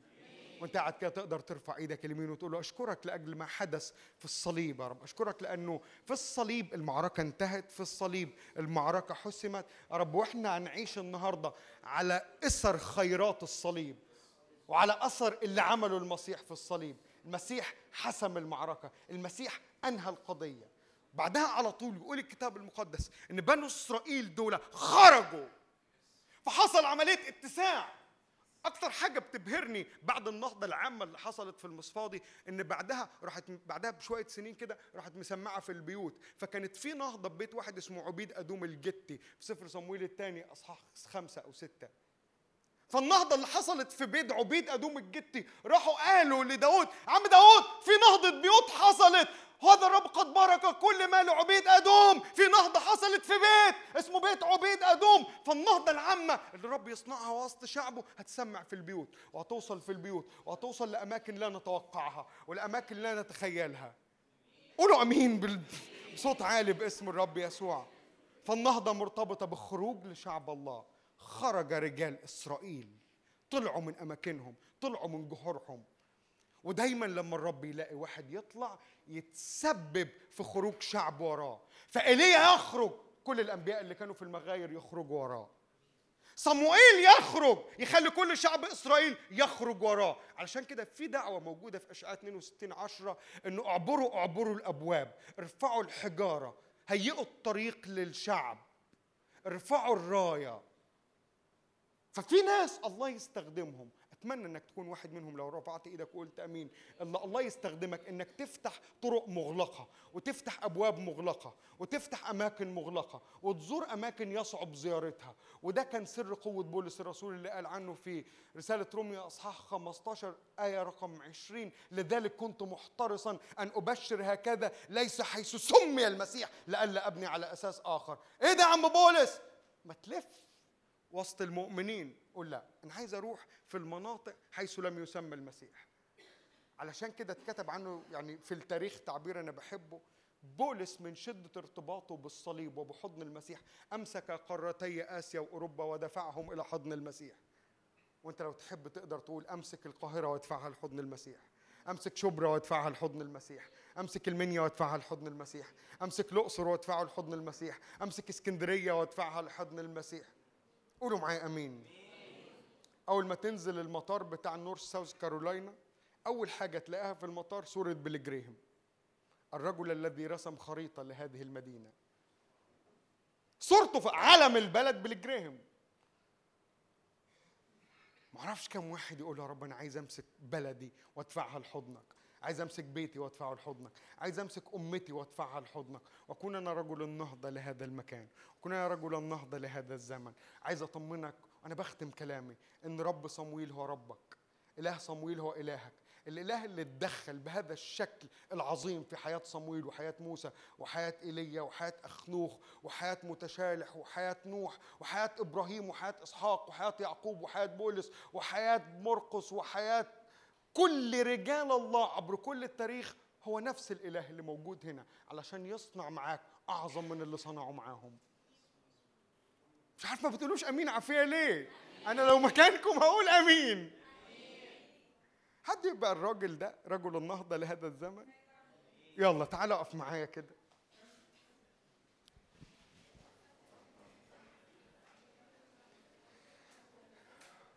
نفسي آخد وقت من الصلاة معاك وأنا بصلي إن الرب يعد روحك ويعد قلبك. يا رب أنا بصلي إنك تنهض الأبطال في هذا اليوم. أنا بصلي إنك تنهض الأبطال في هذا اليوم.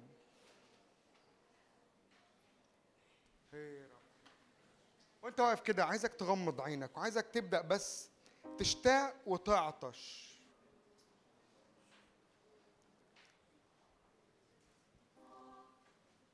أول الإصحاح يقول الكتاب المقدس وناحوا أمام الرب. ناحوا الجاية في أصلها عطشوا للرب اشتاقوا للرب طلبوا الرب صرخوا للرب فحصلت النهضة.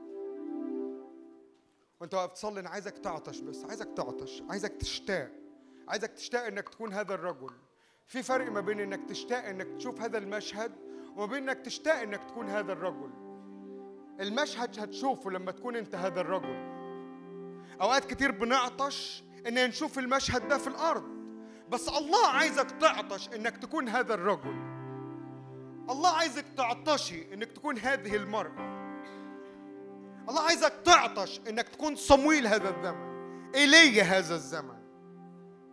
نوح هذا الزمن كاردا بالبر.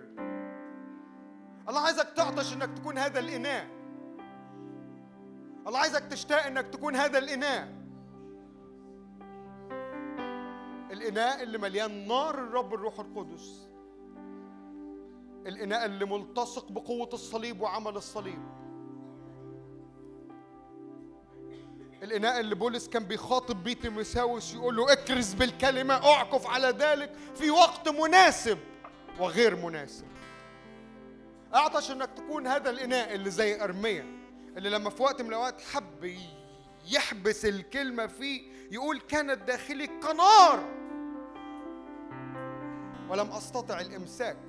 اعطش إنك تكون هذا الإناء اللي ما يقدرش يوقف عمل الله.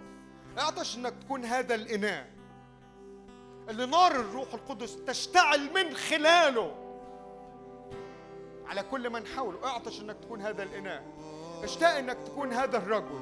تقول لي مدحت أنا آخري بس الصم إيماني أنا آخري لملم إيماني. مدحت أنا أخري بس احاول أتخلص من خطية أنا معتاد أعملها. أقول لك حبيبي ده أخرك بس ده مش آخر الرب. ده مش آخر الرب فيك. ده يمكن آخر توقعاتك. لكن دي مش آخر توقعات الرب فيك.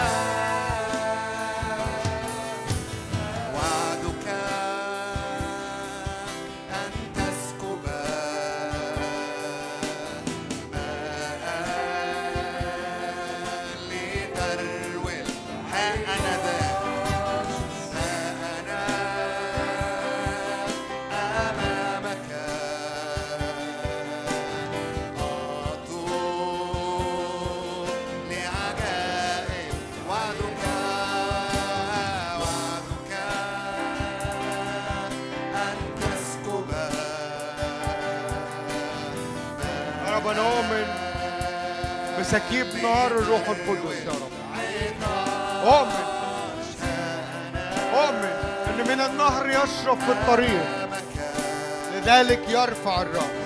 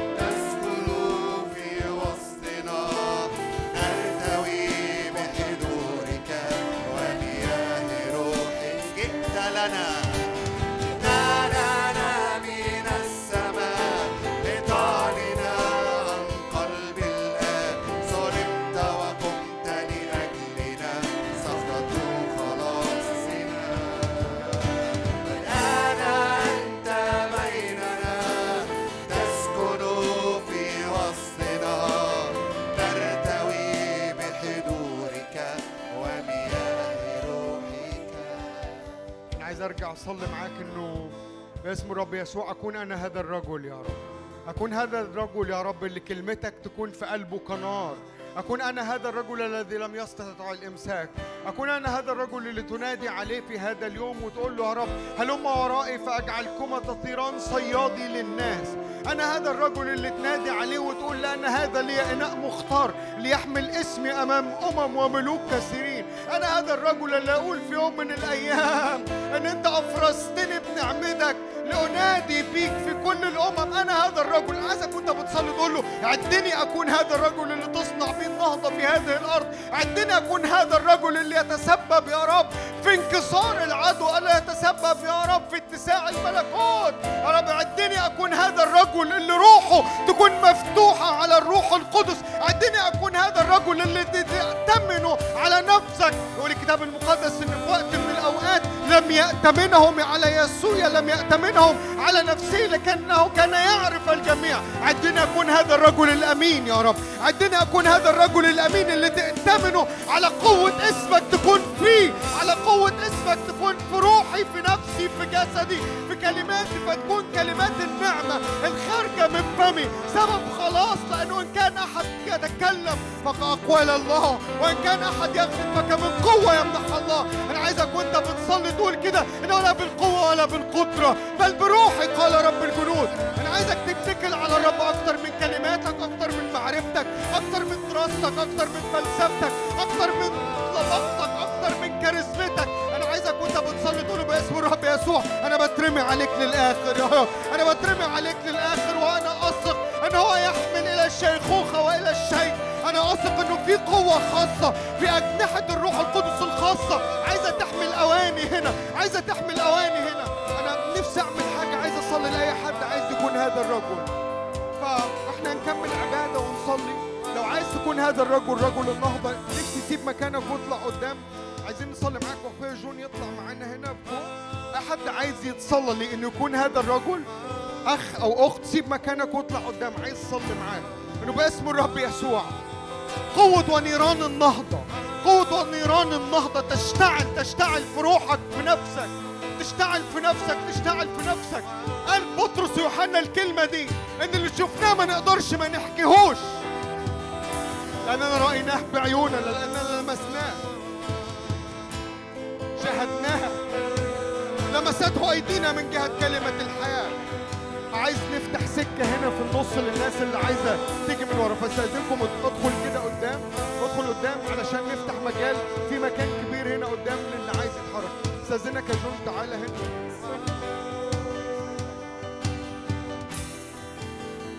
وانت واقف مكانك.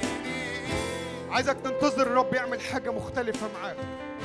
أنا شايف من بداية الاجتماع شبكة مليانة سمك مفرودة. على القاعة اللي إحنا موجودين فيها. وكأن الرب بيقول إن الموسم ده هو موسم لحصاد كثير موسم لحصاد كثير. موسم لحصاد كثير في اسم الرب يسوع. وانت واحد من الأوان اللي الرب بيحط في إيدك شبكة الآن. عايزك وانت مغمض عينك استقبل استقبل المشهد ده في روحك.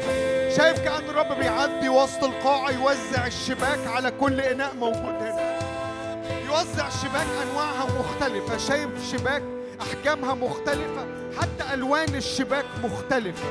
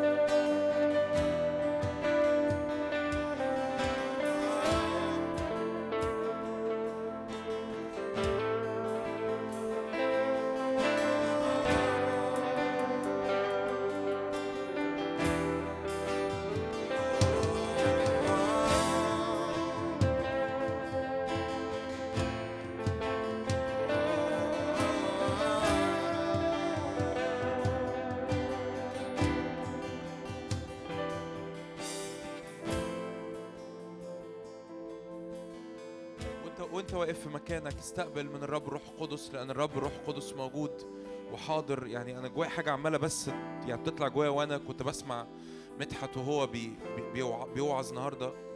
أنا أصلا ما طلبتش منه إنه يتكلم في الموضوع ده أنا طلبت منه موضوع تاني خالص. بس كأنه كأنه ربنا عمال يقول لي إنه وكأن الأرض بتاعتنا بتجتذب إنه الرب يأتي بنهضة.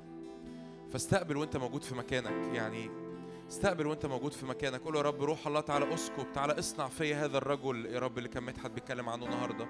اصنع فيا يا رب هذا الرجل في اسم يسوع. اصنع فيا يا رب هذا الرجل يا رب اللي ممتلئ بالنار اللي ممتلئ بالغيرة اللي ممتلئ بالكلمة اللي ممتلئ بالتبعية اللي ممتلئ بالصليب اللي ممتلئ بتتميم مشيئتك في اسم يسوع. ممكن كمان الخدام الموجودين يتحركوا في الصلاة لو لو مشغولين بكده. فقول له رب قول له رب املاني املاني بالنار في اسم يسوع املاني بالنار في اسم يسوع. املاني يا رب تتميم مشيئتك في اسم يسوع. املأني بتتميم مشيئتك. املأني يا رب تتميم يا رب أفكارك وطرقك وقلبك في اسم الرب يسوع. تتميم يا رب قصدك لأرضنا يا رب ولجيلنا يا رب في اسم الرب يسوع. صلي صلي وانت واقف كده. صلي لجامعتك صلي لشغلك صلي لبيتك صلي لصحابك في اسم يسوع. قول يا رب تعالى بزيارات يا رب على الجامعة بتاعتي. تعالى بزيارات يا رب على بيتي تعالى يا رب بزيارات على على شغلي تعالى يا رب بزيارات يا رب على كل دوائر تأثير محيطة بيا في اسم الرب يسوع يا رب زيارات يا رب من خلاص النفوس يا رب زيارات من النار يا رب من الآيات والعجائب من الشفاء من التحرير في اسم الرب يسوع من إعلان يسوع المسيح اللي يخلص ويحرر ويشفي ويطلق الأسرى في اسم الرب يسوع يا رب ليأتي يا رب كل ملكوتك ولتأتي يا رب كل إمكانياتك يا رب في اسم الرب يسوع علينا يا رب الإطلاق يا رب جيل يا رب قوي مليان يا رب النار مليان بالغيرة مليان بالتبعية مليان بتتميم مشيئتك في اسم الرب يسوع في اسم الرب يسوع في اسم يسوع. عطشانين يا رب عطشانين. مد إيدك قدامك. مد سواء انت طالع في الصف أو مش طالع في الصف مد إيدك قدامك. قول له روح الله ملاني في اسم يسوع اصنع كل تغييرات. يا رب اصنع كل تغييرات. يا رب انت شايف ان أنا محتاجها. يا رب اصنع كل تغيير في قلبي كل تغيير في مشاعري كل تغيير في افكاري كل تغييرات يا رب في تكريسي. كل تغيير يا رب اني اكون يا رب كما يا رب آه، بحسب قلبك بحسب قلبك بحسب قلبك في الحياة اليومية بحسب قلبك يا رب في الاختيارات بحسب قلبك يا رب في. يا رب في الإرسالية بحسب قلبك يا رب لتتميم مقاصدك في حياتي. أن أكون يا رب حسب قلبك أن تكون يا رب شهادة السماء عن حياتي يا رب إن... إنك وجدتني يا رب رجل أو وجدتني يا رب بنت حسب قلبك في اسم يسوع. في اسم يسوع.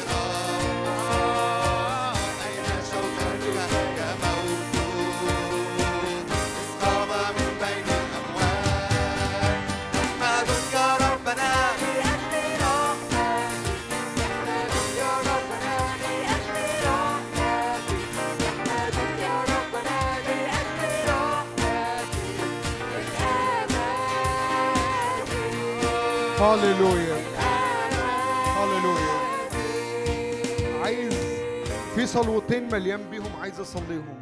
وشعر الرب عايز يعملهم بشكل مباشر فوري. رب عايز يرفع روح القداسة والإيمان. شعر إن الاتنين دول الرب عايز يعملهم بقوة وسطينا النهاردة. رب يعزز حياتك بقداسة حقيقية ويملى نفسك بإيمان قاهر. إيمان قاهر لكل عيان إيمان قاهر لكل تحدي إيمان قاهر لكل تاريخ سيء عدى عليك في حياتك إيمان قاهر لكل محطات مذلة عبرت بيها. أنا أؤمن إنه في حاجة روحية بتحصل في في في كأنه عطايا الروح القدس بيوزعها الآن علينا من القداسة والإيمان. معرفش كم واحد محتاج الحاجتين دول دلوقتي بالتحديد. يرفع لي إيده كده يرفع لي إيده لو حد شعر إنه إنه إنه زي في إجهاض لعطايا الرب بيديها له وعايز يحفظها. بالإيمان. يقول الكتاب المقدس لا تكن عاقر ولا مسقطة في أرضك. مفيش مؤمن مش مثمر ومفيش مؤمن جنين الحلم الإلهي لا يكتمل فيه. أنا عايزك تعلن هذا الإعلان. لا أكن عاقر ولا مسقط. لا لا أكن عاقر ولا مسقط لكني أؤمن باسم الرب يسوع. أؤمن باسم الرب يسوع أن أكون مثمر في كل ما تمتد إليه إيديا. أنا عايزك وأنت رافع إيدك ابدأ صلي ضد روح عدم الإيمان. ابدأ صلي ضد روح عدم الإيمان وخاصة اللي سايدة الأيام دي وبتزداد وبتستشرف أرضنا. أنا أؤمن أنه باسم الرب يسوع المسيح أنك تقيم فينا أبطال إيمان يصدقوا فيك لآخر نفس حتى لغاية المشي على المية. باسم الرب يسوع أنا عايزك تبدأ تصلي كده. قول له باسم الرب يسوع اكسر كل روح عدم إيمان. اترمت عليا سواء من أماكن رحتها أو من أماكن زرتها أو من أخبار سمعتها وصدقتها وربطتها بيا. أنا بصلي باسم الرب يسوع. في عملية إفراز الروح القدس يعملها عنك الآن. وفي زي أخبار كده لبست في دماغك وعملت إنهاك لإيمانك. والرب بيقول لك أنا عايز أعزلك عن الأخبار اللي سمعتها سواء أخبار خاصة بعيلتك ببيتك بخدمتك بمناطق أنت موجود فيها بشغل أنت بتتحرك فيه. رب عايز يعزلك عن الأخبار اللي من يوم ما سمعتها وأنت إيمانك هبط. رب عايز يرفع منسوب الإيمان الآن. يا رب أنا بصلي ازدياد لمنسوب الإيمان فينا. ازدياد لمنسوب الإيمان. وإحنا بنصلي لأجل ازدياد لمنسوب الإيمان. عايزك تبدأ تصلي لقوة قداسة. وأنت بتصلي الآن لو في خطية موجودة في حياتك بتمنع إنك تكون رجل النهضة في اللحظة اللي هتقدم فيها توبة هي اللحظة اللي الرب هيصنع منك رجل نهضة فيها. اللحظة اللي بنو إسرائيل صلوا هي اللحظة اللي الرب أرعد فيها. هي اللحظة اللي العدو انكسر فيها. هي اللحظة اللي العدو انزعج فيها. هي اللحظة اللي استرد فيها كل المدن التي أخذها الفلسطينيين. هي اللحظة اللي فيها يقول الكتاب المقدس ولم يعد الفلسطينيون للدخول إلى تخم إسرائيل كل أيام صمويل. كأن الرب بيصنع حد مع العدو في حياتك. معرفش كم حد يصدق إن الرب يصنع حد للعدو في حياته. الرب يصنع حد للعدو في أيامك. الرب اللي يصنع حد للعدو في بيتك بالتحديد. الرب يصنع حد للعدو في مشروعك. الرب يصنع حد للعدو في اتساع خدمتك. الرب يصنع حد لكل أخبار الشرير الكاذبة المرمية علشان تنهك إيمانك. أنا اؤمن إنه باسم الرب يسوع المسيح. أنا اؤمن إنه هيجوا هيجوا احتزموا وانكسروا. انكسروا. يا روح ضد الإيمان انكسر الآن. يا روح النجاسة انكسر الآن. يا روح النجاسة انكسر الآن. يا روح ضد الإيمان انكسر الآن. يا روح ضد المسيح انكسر الآن. يا عدو الخير أنا أؤمن إن اليوم الرب يحبسك الرب في يدي. اليوم يحبسك الرب في يدي. أنا أشعر وإحنا بنصلي في حاجات الرب عايز يحبسها في إيدك. في أمور وتحديات وفي جليات كثير الرب عايز يحبسه في إيدك. في جليات الرب عايز يحبسه في إيدك اليوم. أنا عايزك تصلي كده و- وكأنك مد إيدك كده وامسك بقبضة يدك. واعلن بالإيمان إنه باسم الرب يسوع من اليوم يحبسك الرب في يدي. وعايزك تسمي الجبل الموضوع أمامك. عايزك تسمي الجليات الموضوع أمامك. الفلسطين الموضوع أمامك باسمه. وتعلن بالإيمان وتعلن بالإيمان وتعلن بالإيمان إن الرب يقودك في موكب نصرته في كل حين.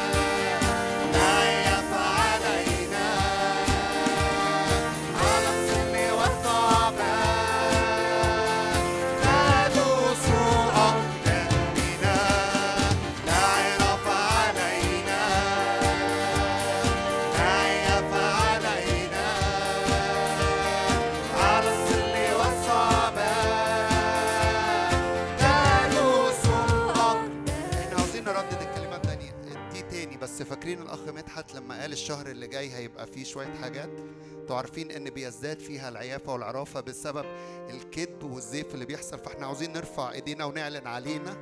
اعلن على الجامعة بتاعتك على المعهد بتاعك على الشغل بتاعك. كل عيافة وعرافة بتبقى موجودة في الأجواء. الأجواء بتبقى ملبدة بهذه الغيوم. اعلن كده حق الرب ونور الرب ومجد الرب يستعلن في هذا الشهر باسم الرب يسوع. حق الرب نور الرب مجد الرب يستعلن. الرب يتراءى بمجده. ما تبقاش أرواح العيافة والعرافة هي اللي عمالة تتحرك والكذب والزيف لكن حق الرب ونور الرب ومجد الرب. فبصورة خاصة وإحنا بنعلن لا عيافة ولا عرافة اعلنها عليك وعلى الجامعة بتاعتك وعلى المعهد بتاعك وعلى الشغل بتاعك اعلن بإيمان.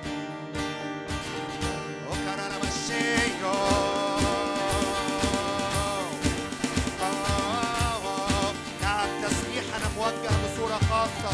لاستعلان مجدك يا رب ونورك أيها الرب. وحقك أيها الرب لهذا الشهر لإخواتنا هللويا. أن يعرفوا الرب. أن يعرفوا الرب. لا يرفع علينا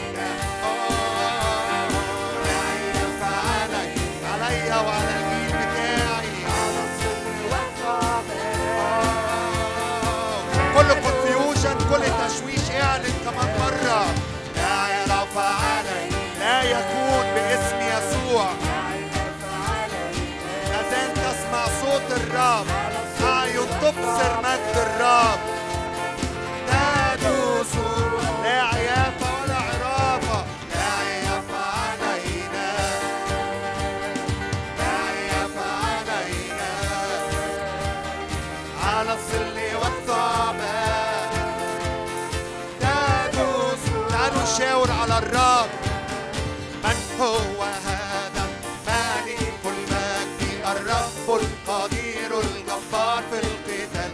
الشداي أدوناي يهوى الصباؤون أمامه. نعم مجدك ونورك وحقك أيها الرب. يسود يسود يسود. يسود على أجواء بلادنا وعلى أجواء المنطقة كلها باسم يسوع أمامه عاصف ورانا إله. من هو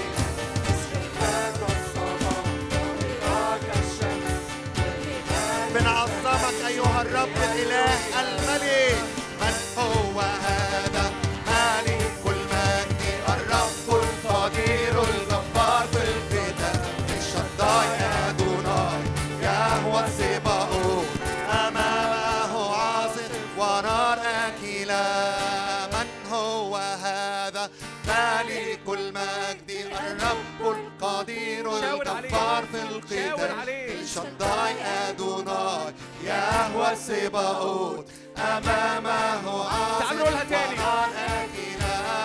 من هو هذا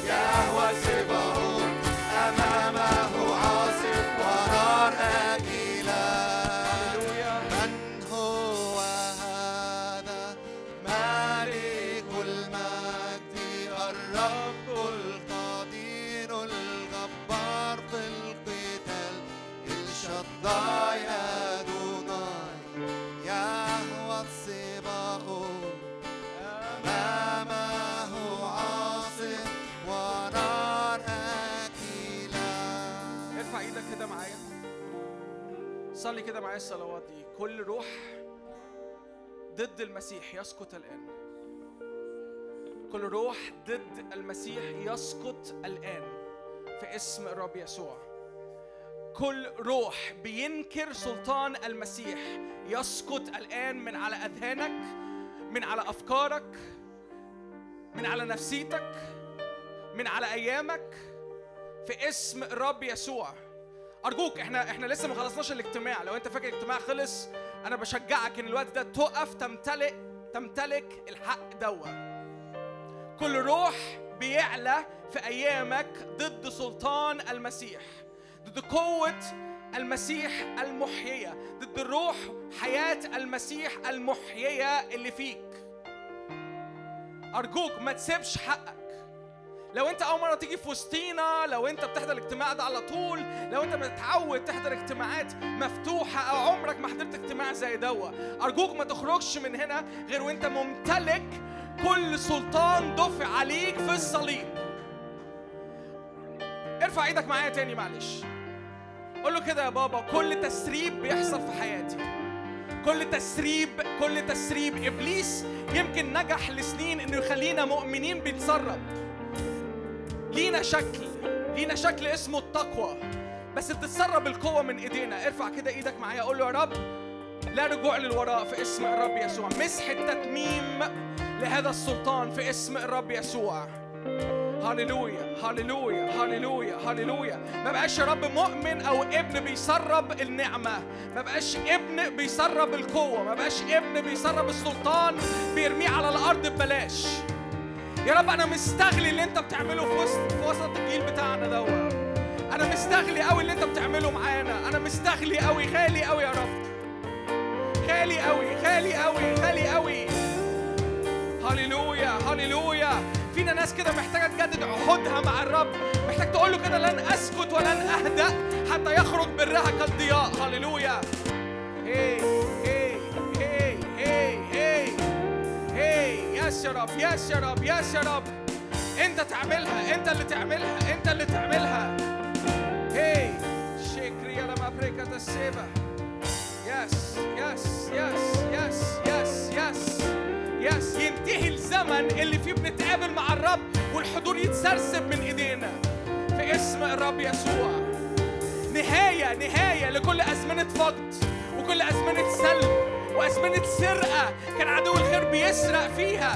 المجد من وسطينا كان بيسرق فيها. النعمة من وسطينا كان بيسرق فيها. الحق من وسطينا كان بيسرق فيها. النور من وسطينا. هللويا.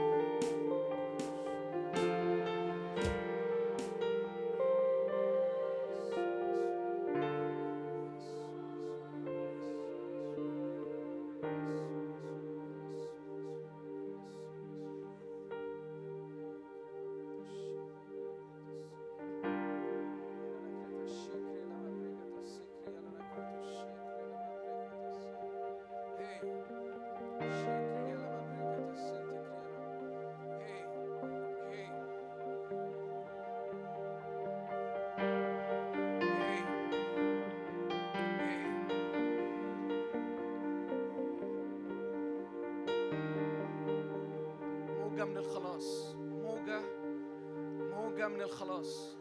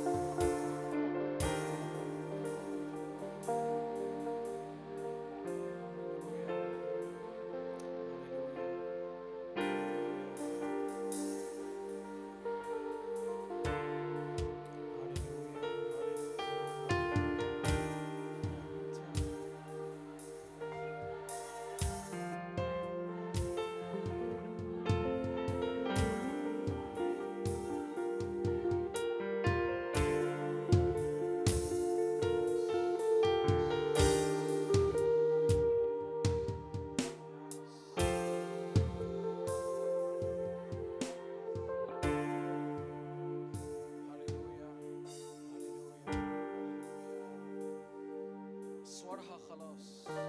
أبوابها تسبيح. لنا مدينة قوية. لنا مدينة قوية. أسوارها خلاص. أبوابها تسبيح. لنا مدينة. لنا مدينة قوية. أسوارها خلاص. أبوابها أبوابها مليانة تسبيح. هللويا هللويا هللويا الرب عمال يوريني المشهد ده عمال يملاني بهذا المشهد. في حاجة عمالة تتولد في وسطينا في حاجة عمالة تكبر في وسطينا. اجتماع ورا اجتماع. كأنها في كده wave ورا wave في موجة ورا موجة الرب عمال يعملها. أنا عارف إنه هتيجي لحظة محدش فينا هيعرف يتحكم في اللي بيحصل. أنا عارف ده. أنا عارف إن الرب واخدنا لملء الزمان. ملء الأزمنة بتاعته. كأن الرب عمال يبني ويبني ويبني حاجة مستترة بس في لحظة معينة في مدينة في مدينة بتعلن في وسطينا. أسوارها خلاص. أسوارها مليانة خلاص. مش عارف انت مجمع كده ولا لأ بس لو انت بتحضر الاجتماع ده بقالك مدة كان جون بيصلي ده بقاله كذا شهر. تحصل حركة من الخلاص حركة من النهضة في القاهرة. من قبل ما نسمع عن النهضة اللي حاصلة في أمريكا. فاكرين؟ في أسوار خلاص. في أسوار خلاص بتتبني. في أبواب مليانة تسبيح. في شعب بيلجأ لمدينة.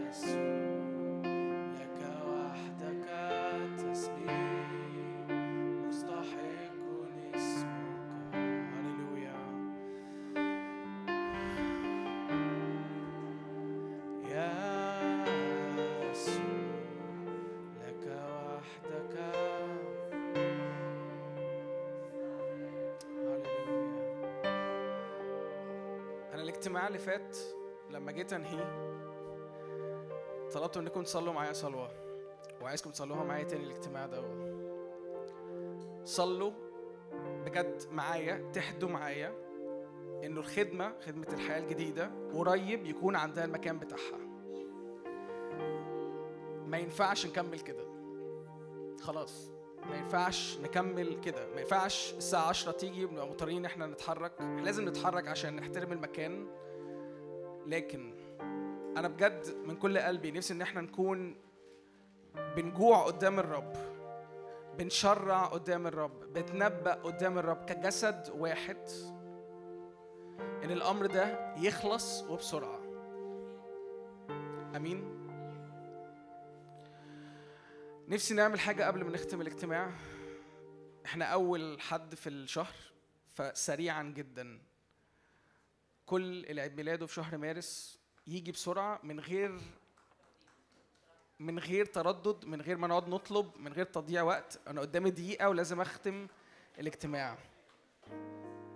هللويا هللويا هللويا هللويا هللويا هللويا. صلوا كده معايا شهر مليان اختراقة. شهر مليان نعمة مليان امتلاك لأراضي جديدة في اسم الرب يسوع. يا رب أنا بصلي لكل إخواتي يا رب. إحنا واقفين كجسد بنحمي حياتهم واقفين لحراسة على حياتهم في اسم الرب يسوع. كل مواريث يا رب في الشهر ده على حياتهم يمتلكوها. كل بوابات يعبروا إليها يدخلوا إليها. هللويا. يا رب أنا بسأل يا رب upgrades على حياتهم upgrades يا رب ترقيات يا رب امتلاك وترقية يا رب في اسم الرب يسوع. يتحولون إلى تلك الصورة عينها من مجد إلى مجد. يا رب مش بس الشهر ده ولكن طول السنة دي يا رب يكونوا بيتحركوا في النعمة أمامك يا رب يسلكون يا رب في الطرق أمامك يمتلكون يا رب في الطرق أمامك أراضي كثيرة بقيت للامتلاك بأساميهم في هذه السنة في اسم الرب يسوع يا رب أنا بسأل كده يجروا وراك بقوة يجروا وراك بالسرعة يا رب لا تعطيل لا بطء يا رب في الحركة يا رب رجليهم على رجليك يا رب سرعت سرعتهم على سرعتك لا يا رب يقدموا رجل ولا يأخروا رجل لكن ماشيين الايند يا رب معاك في اسم الرب يسوع هللويا يا رب حكمة وتمييز في القرارات في اسم الرب يسوع. يا رب عند كل مفترق طرق انت تق- تتقدمهم في اسم الرب يسوع. عند كل يا رب مفترق طرق عند كل قرار يا رب حاسم انت يا رب تعلن مجدك انت تعلن نورك فتحملهم يا رب إلى حيث يا رب لابد أن يكونوا في اسم الرب يسوع. ارفع إيدك كده معايا صلي من أجل بركة على صحتهم بركة على عائلاتهم بركة على حياتهم. متباركين بكل نعمة سماوية من في السماء ومن على الأرض في اسم الرب يسوع. يا رب أشكرك يا رب أنت باركتهم باركتهم باركتهم بكل بركة. أنت نطقت على حياتهم كل بركة كل اسم بركة منطوق يا رب يتخلق على حياتهم في اسم الرب يسوع. هللويا هللويا هللويا. بنحبك يا رب بنحبك بنحبك. نديك كل الكرامة والمجد على حياتهم في اسم يسوع. آمين.